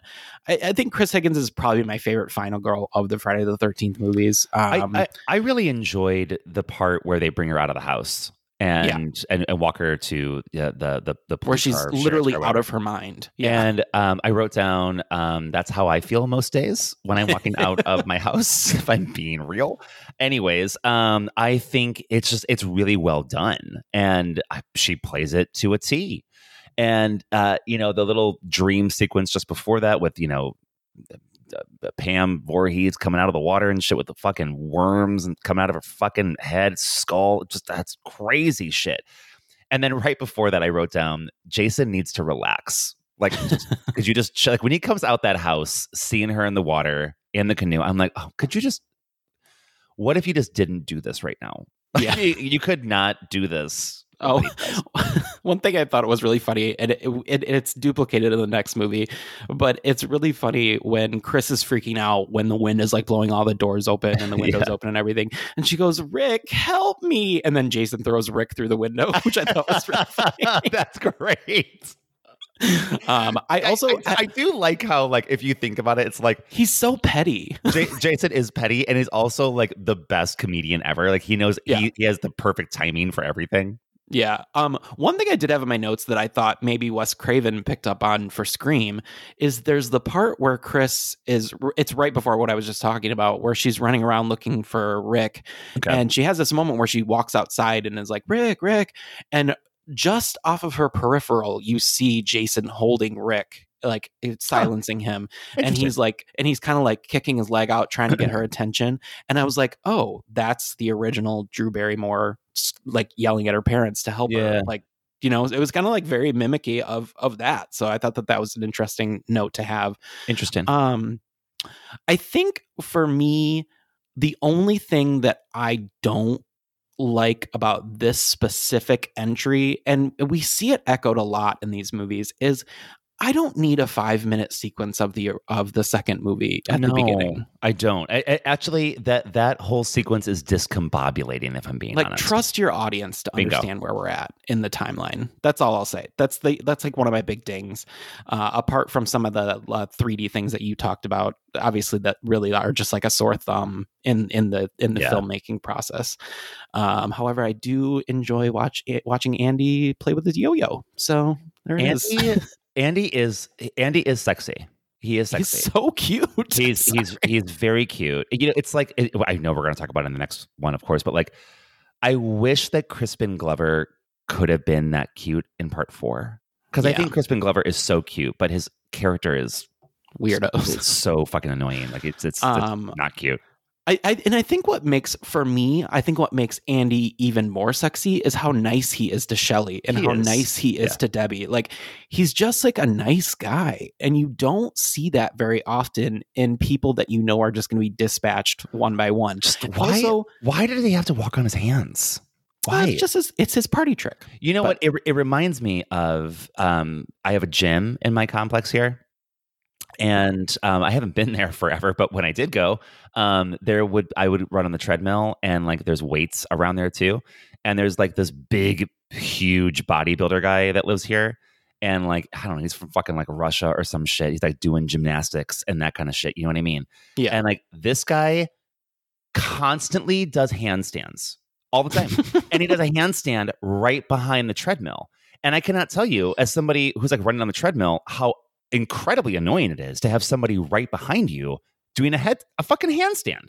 It's very And I'm- discombobulating. Oh, it's awful. And so I'm watching this movie. I'm watching Andy. You know who I'm thinking of? That fucking guy.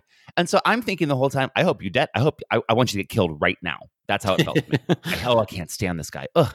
two other things really quick and then we'll grade the we'll grade the the movie Sure. um i andy does have the typical i'll be right back line just wanted Yeah. to throw that out there Yeah. um i think it's funny that debbie is reading a fangoria all about steve Oh, it's- miner It's so who- funny. who is the actual effects uh, it, it's it, it is a like a meta moment which i think is appreciated in these in these movies that are very um in these movies that are very surface level i think that it's funny to have like those little those little moments. Um, a cou- couple trivia things for you too that, that I thought were really interesting.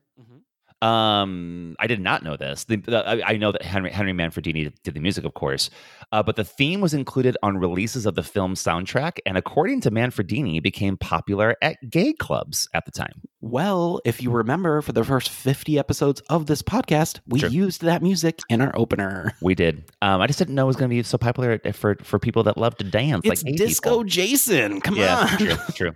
Um, another thing too, I guess the decision to dress Jason in his signature hockey mask occurred during a lighting check on set.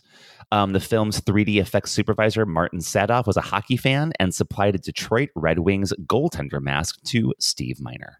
Which became the iconic mask for all time. Mm-hmm. Uh, there are 12 kills in this movie. Uh, if you count Jason, which he doesn't die because obviously we're about to talk about part four, but if you count Jason, there's 13. So I thought that that was interesting. Interesting. How about that? Um, I don't know why these girls always want to get in canoes at the end of these fights. I but, literally wrote um, down in my notes, "We back in a canoe, y'all." but it is what it is. Matty, what do you give Friday the 13th, part three out of seven stripes for the gay old rainbow? Part three, I give it four stripes, and I said eye popping. You know what I mean? Ha ha ha ha. I said, while there are some weird camera tricks and some stiff acting from Rick specifically, I, I do love Chris Higgins and I love the fight that she gives Jason. I'm going to give this a five and a half. Well, there you go. Folks, that does it for Friday the 13th, part three. But never fear, we're back with part four in just a moment.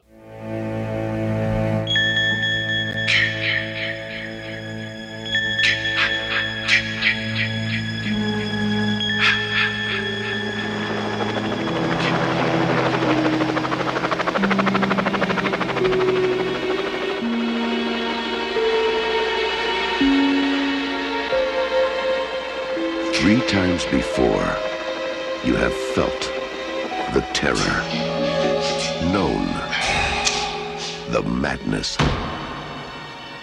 lived the horror.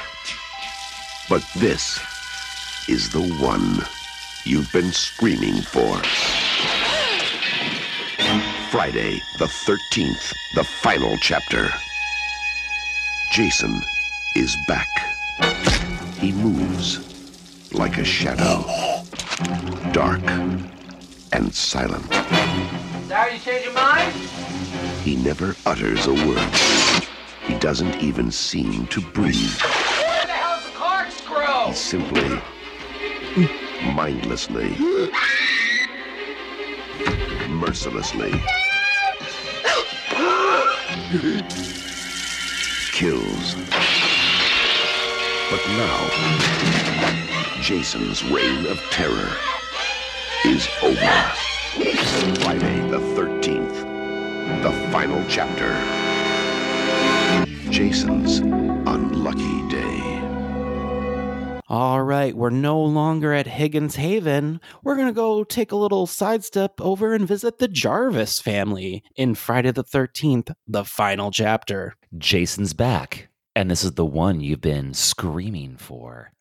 After the Crystal Lake massacres, Jason is pronounced dead and taken to the hospital morgue, where he is mysteriously revived, allowing his diabolical killing spree to continue at the camp where the gruesome slaughtering began. But this time, in addition to terrified teenagers, he meets a young boy named Tommy who has a special talent for horror masks and makeup, leading up to a horrifying, bloody battle. Has Jason finally met his match? Friday the 13th, the final chapter, was directed by Joseph Zito, written by Barney Cohen, uh, once again, Paramount Pictures.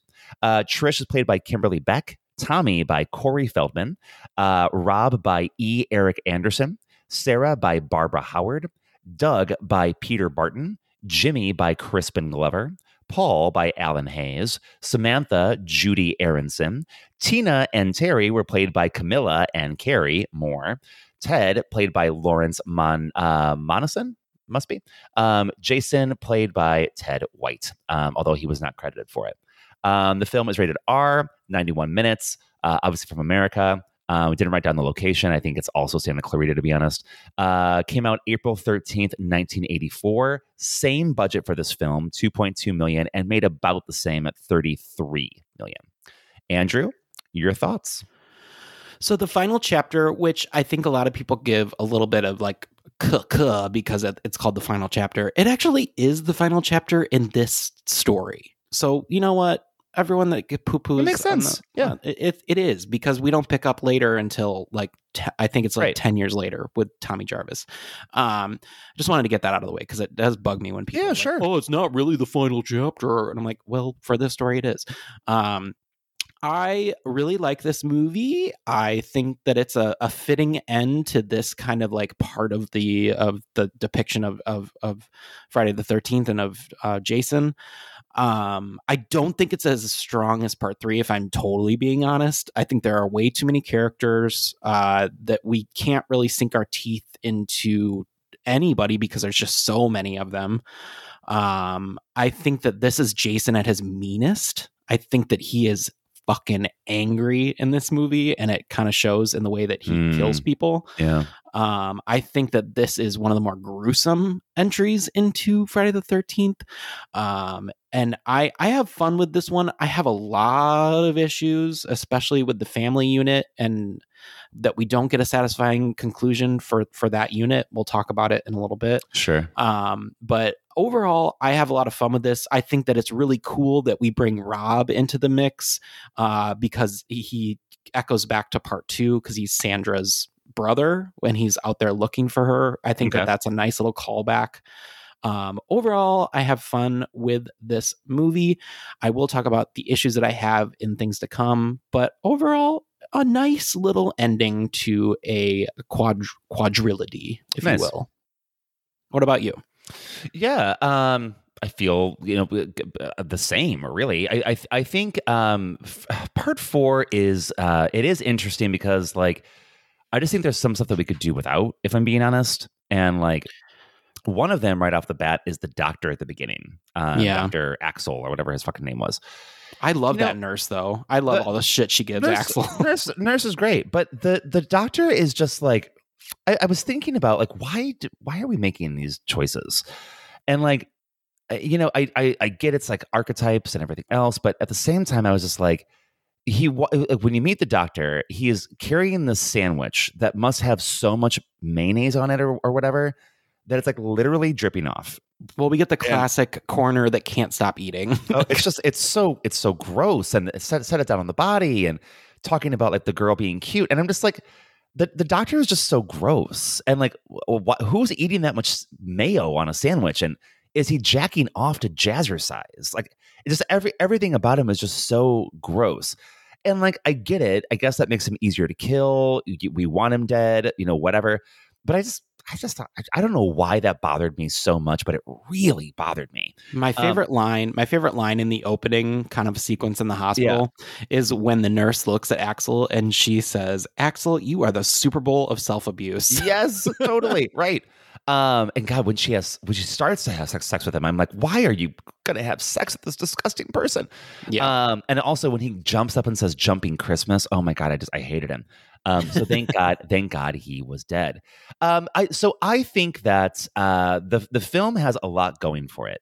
Um, I think Corey Feldman is fantastic in this. This is probably the most star-studded cast we get. It's- without a doubt. And I think he's he is remarkably good in this. And I, I think I knew that before, but watching it again with a critical eye, just really well done, especially the end. Like he was a kid. And I I also thought, God, is this is this the movie that fucked Corey Feldman up? You know what I mean? Um, but also the friends, they don't make a lot of sense, do they? No, I mean it, it almost seems like there's like two this to me feels like there are two friend groups that are being forced together. and and I'm just sitting there thinking why and and and every part with the friends is so awkward and it just doesn't feel it just doesn't feel right Uh, every single time that they're that they're together Do you And know why I do you know why I think that is? why I think it's the twins' fault. I think Hmm. that Tina and Terry present a very malicious and manipulative uh, energy into this friend group because they're the ones that break up Sarah and uh, Duh, I think Duh, no Paul, Sarah and Paul. Paul, yeah. Uh, they're the ones that get in between um, uh, the, the Crispin Glover and his friend. Yeah. Like they're they're always the ones stirring the pot, and I don't like it. and also like they do it like right in front of everybody. Like Like that. That was a part that like made me so mad. As I was like, right. like Paul, Paul, It's, Paul. they're they're literally right there. Like they're in, it's like they're right. It's like literally like fucking somebody in front of your wife. You know what I mean? yeah, yeah. It is. It's so that I, I just thought that was so weird, it, and it I- didn't yeah. make a lot of sense to me. And you know, and that being said, I still liked some of them. Like I really, I really loved Teddy. You know, I thought Teddy was he was really funny, and you know, he, and he wasn't bad for the role. And you know, Crispin Glover. Oh my god, what a what a fucking weirdo! I know. su- such a weird role. It doesn't, and it doesn't make uh, well, I mean, actually, no, it does make sense. I, I don't know why I was going to say that. I mean, it makes perfect sense. He's a he's he's supposed to be playing a a, a sex starved teenager who knows no idea of, of what he's doing with it, right? So that all makes sense. But it, it's just uh like he's, iconic dance scene though. You got to That- give him credit for that. It was like it was like he was like the original Elaine for God's sake. Like, Yeah, seriously. Oh my God, you're totally right. Oh, absolutely terrible. And the whole dead fuck thing actually was kind of a funny trope throughout the. Oh, I hate using the word trope. It was a funny motif throughout the entire movie. Um, you know, look, lots of other details. The, the, the movie, once again, it's it's sort of like part three in a way for me, but with a very different slant. There, there, the, the parts with the friends, I just, I'm just less into it. But the parts without the friends, I'm, I'm all into it. The, the whole Rob thing is fucking cool. I, I love Yeah. Rob. Oh my god, I love him. And like you know, the brother and sister thing, I, I love it. It's really, really good stuff. I, I was thinking, like, could we have this movie without the friend group? like, could that work if it were just that? Um, and I almost wish that there was an experiment where I could see it happen because I just didn't want any of the friends anymore. Yeah. Um, some people that I noticed that are um, on screen. Obviously, we have Crispin Glover, we have Corey Feldman, but Yeah. then I also was like, oh, Peter Barton. We he was in Hell Night, so we just Oh, covered Hell really? Night. Yeah, not too long ago. I didn't realize that. Uh, and then also, uh, is it Sarah? Yeah, Sarah uh, was in Weird Science. She was one of the Oh. romantic interests in Weird Science. So I Love just thought weird that that science. So good. um it, it- just like just like vera in this movie i wanted more or in the last movie sorry i wanted more sarah because i think the sarah samantha relationship is Yeah. really interesting Yeah. um and uh, because like sarah's kind of like the provocative one and the one that's having sex and samantha is kind of played off as like the virgin like type of character um i just i liked their relationship and i liked how they played off of that it, it's it's a funny thing watching these movies back to back is you start to see kind of the sequence of things like whenever girl is given a lot of uh screen time at the beginning Yeah. they're likely going to be the first one that dies Yeah. like so and um i did read in some of the trivia that sarah who dies uh, on the raft who gets kind of the kevin bacon death you know through the, through Sure. the skin Yeah.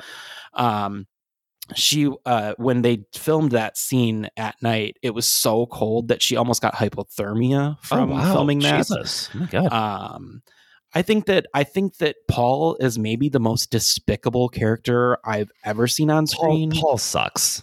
And I wish he didn't because he is a cute guy, but that Yeah. fucking guy sucks.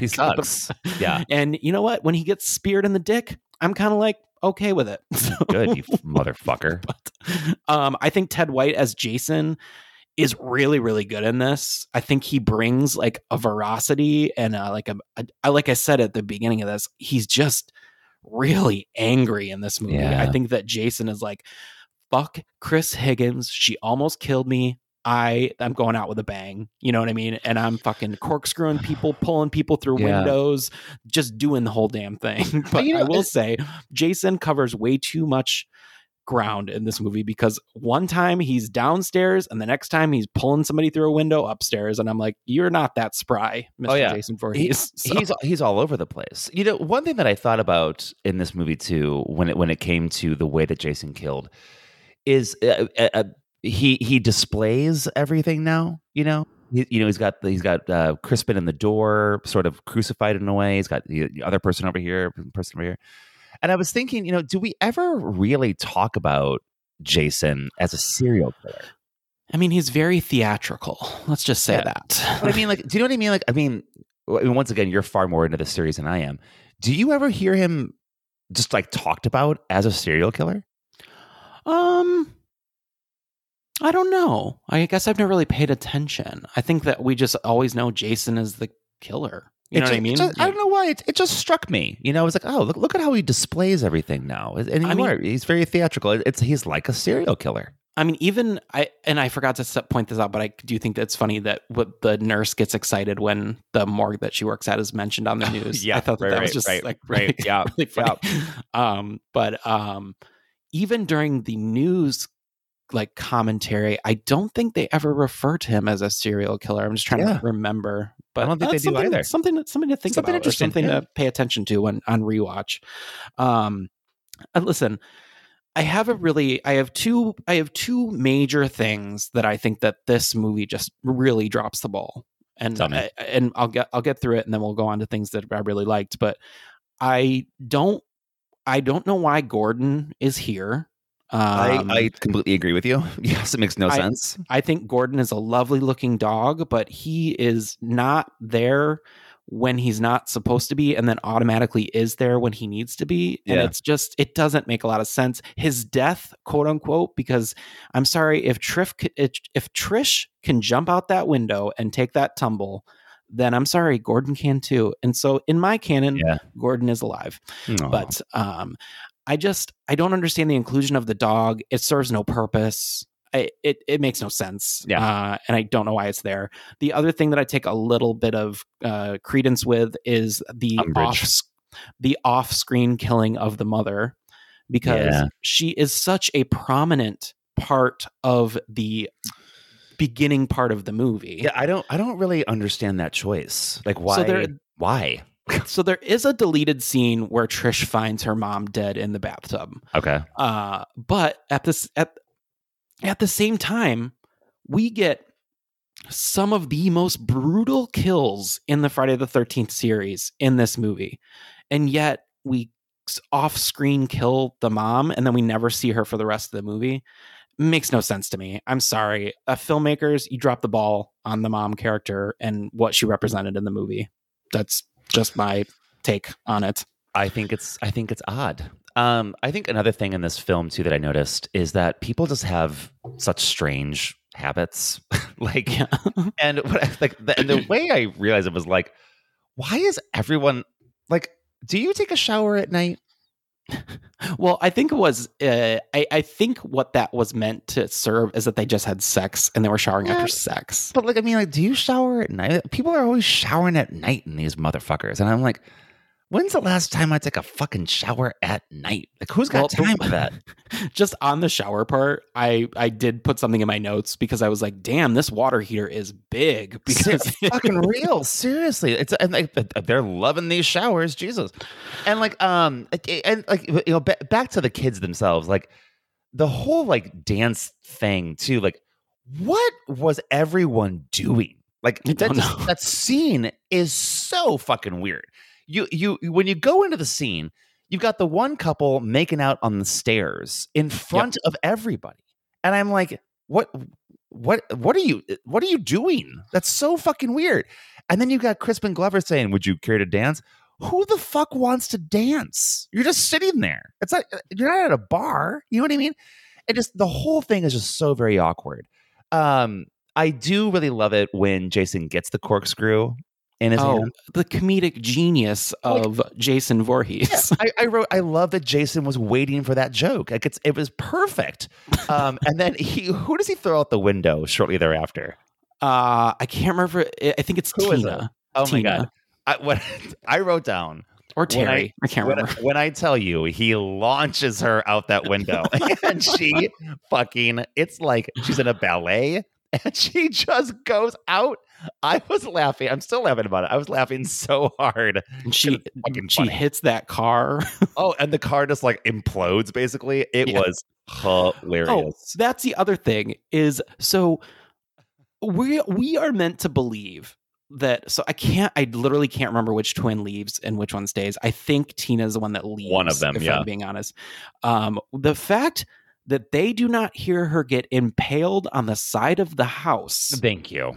is inexplicable to me. Come on, everybody. That that's uh, you know, suspension of disbelief there, I think.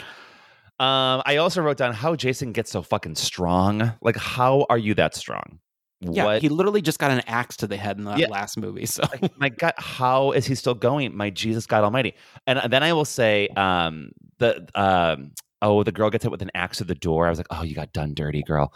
Well, and then I what I will say about her is I don't know how she I do not know how she folds her towel to stay on. girl. Girl, you got some talents there because she is running in that towel. Now let's talk about Rob's death. Right, Rob's oh, death Oh, is the oh. cr- is like the craziest one because he is just screaming. He's, killing, me. He's killing me. He's killing me, and I was like, oh my god.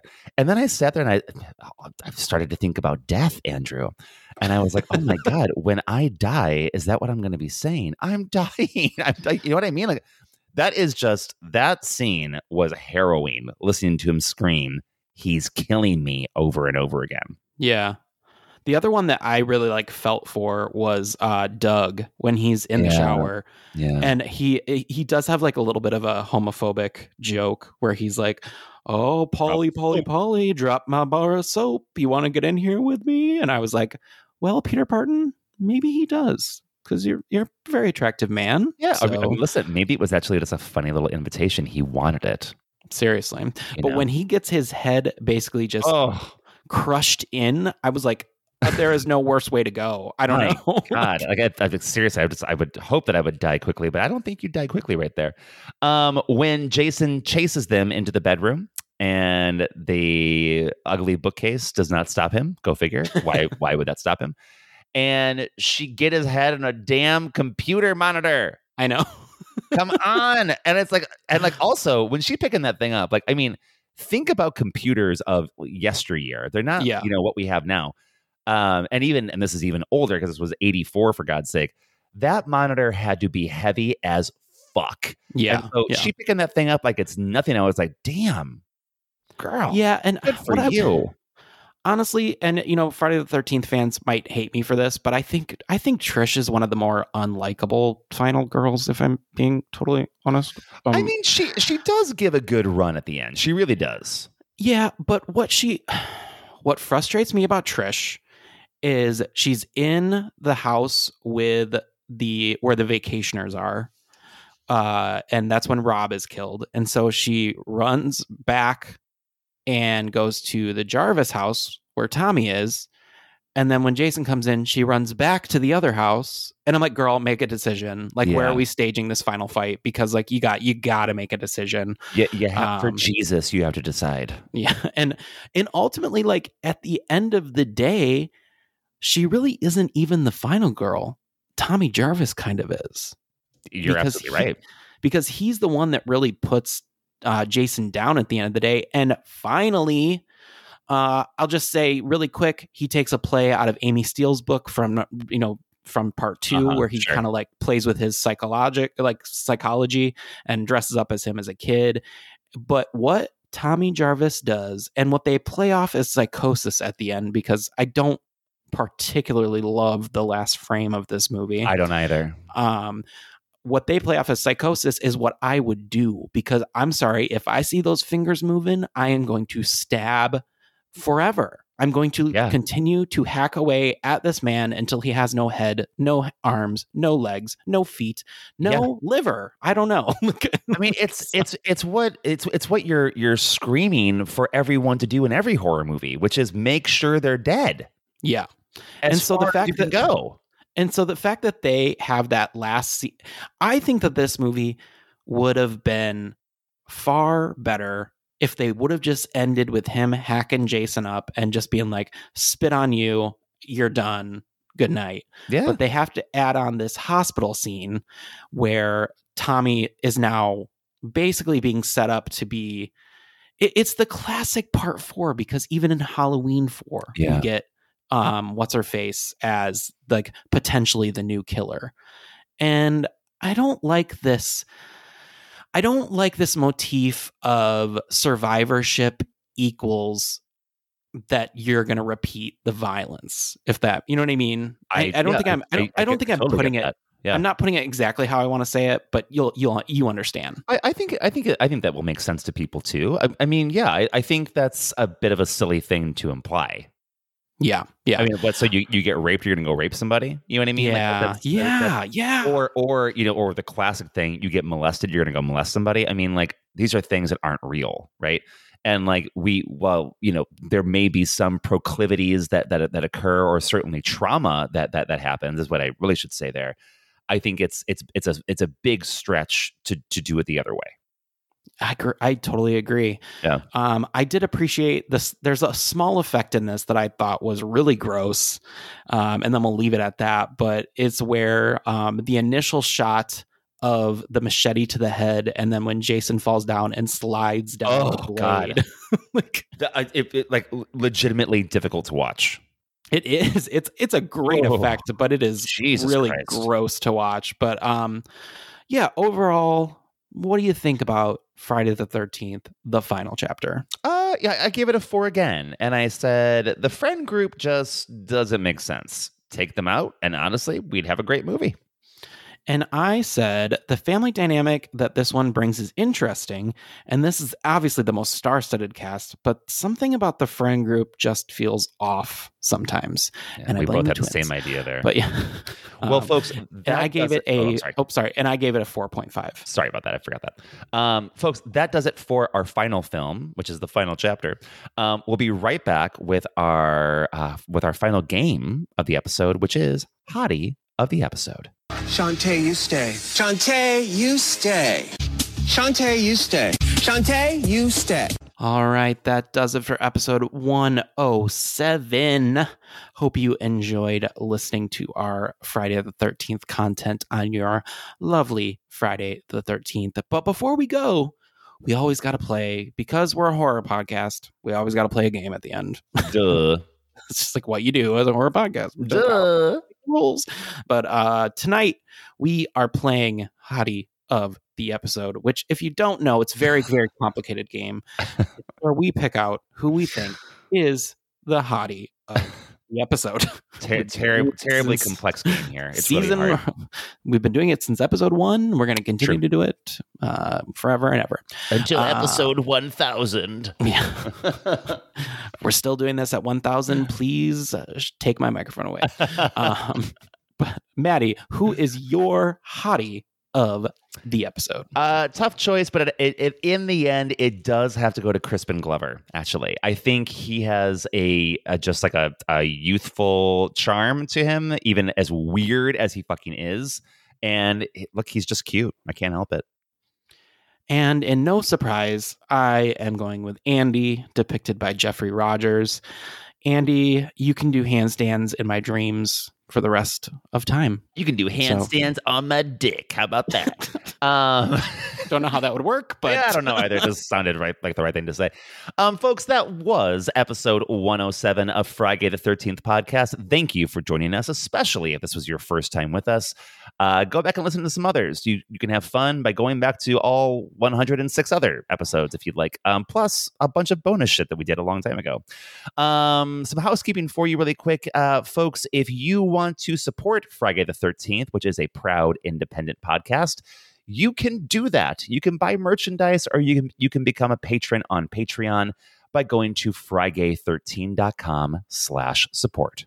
Yes. And like I say in almost every episode, if you thought this conversation was worth just $1, if you the last two hours of your life was worth one dollar, we would really appreciate if you could go onto Patreon and subscribe. Uh, realize that's not it's not it's not for everybody. Totally get it. But the other thing you can do that's free is leave a review that Yeah. could be on Spotify, that could be on Apple Podcasts, that could be on uh, Goodpods, that could be on literally any anywhere where you listen to this. Um, it's Or really even, or important that even or even just tweeting about it. You know what I mean? Like or I- I mean- writing writing about it on Facebook, whatever.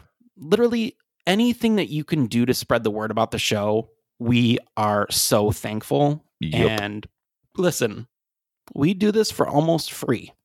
Yeah. So I need you to at least do that. do that because it's it you know if if you're if you're into podcasts think about all the podcasts that you listen to most likely the ones that you are really into or the ones that you listen to all the time are ones that go figure your friends told you about right Mhm, so mhm. people get this stuff from word of mouth and then they go check it out and then they look at the review and they go okay i'll listen to it it's like the number one thing for people like us that do this so if you if you can do that it really does help because we want to build our audience even bigger and bigger and bigger.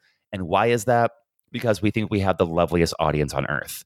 People who care about each other people who are really into horror movies obviously people who care about the world and they want to like listen to different perspectives and learn how to do things in a better way maybe.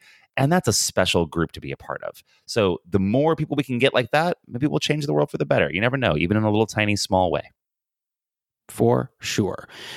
Well, I hope you had a great Friday the 13th and, you know, no ladders were involved. be careful out there We, we, we figured it out and we had no final destination in our life today. But we will leave you with one one little thing, and that is for you to get, Get slayed. slayed.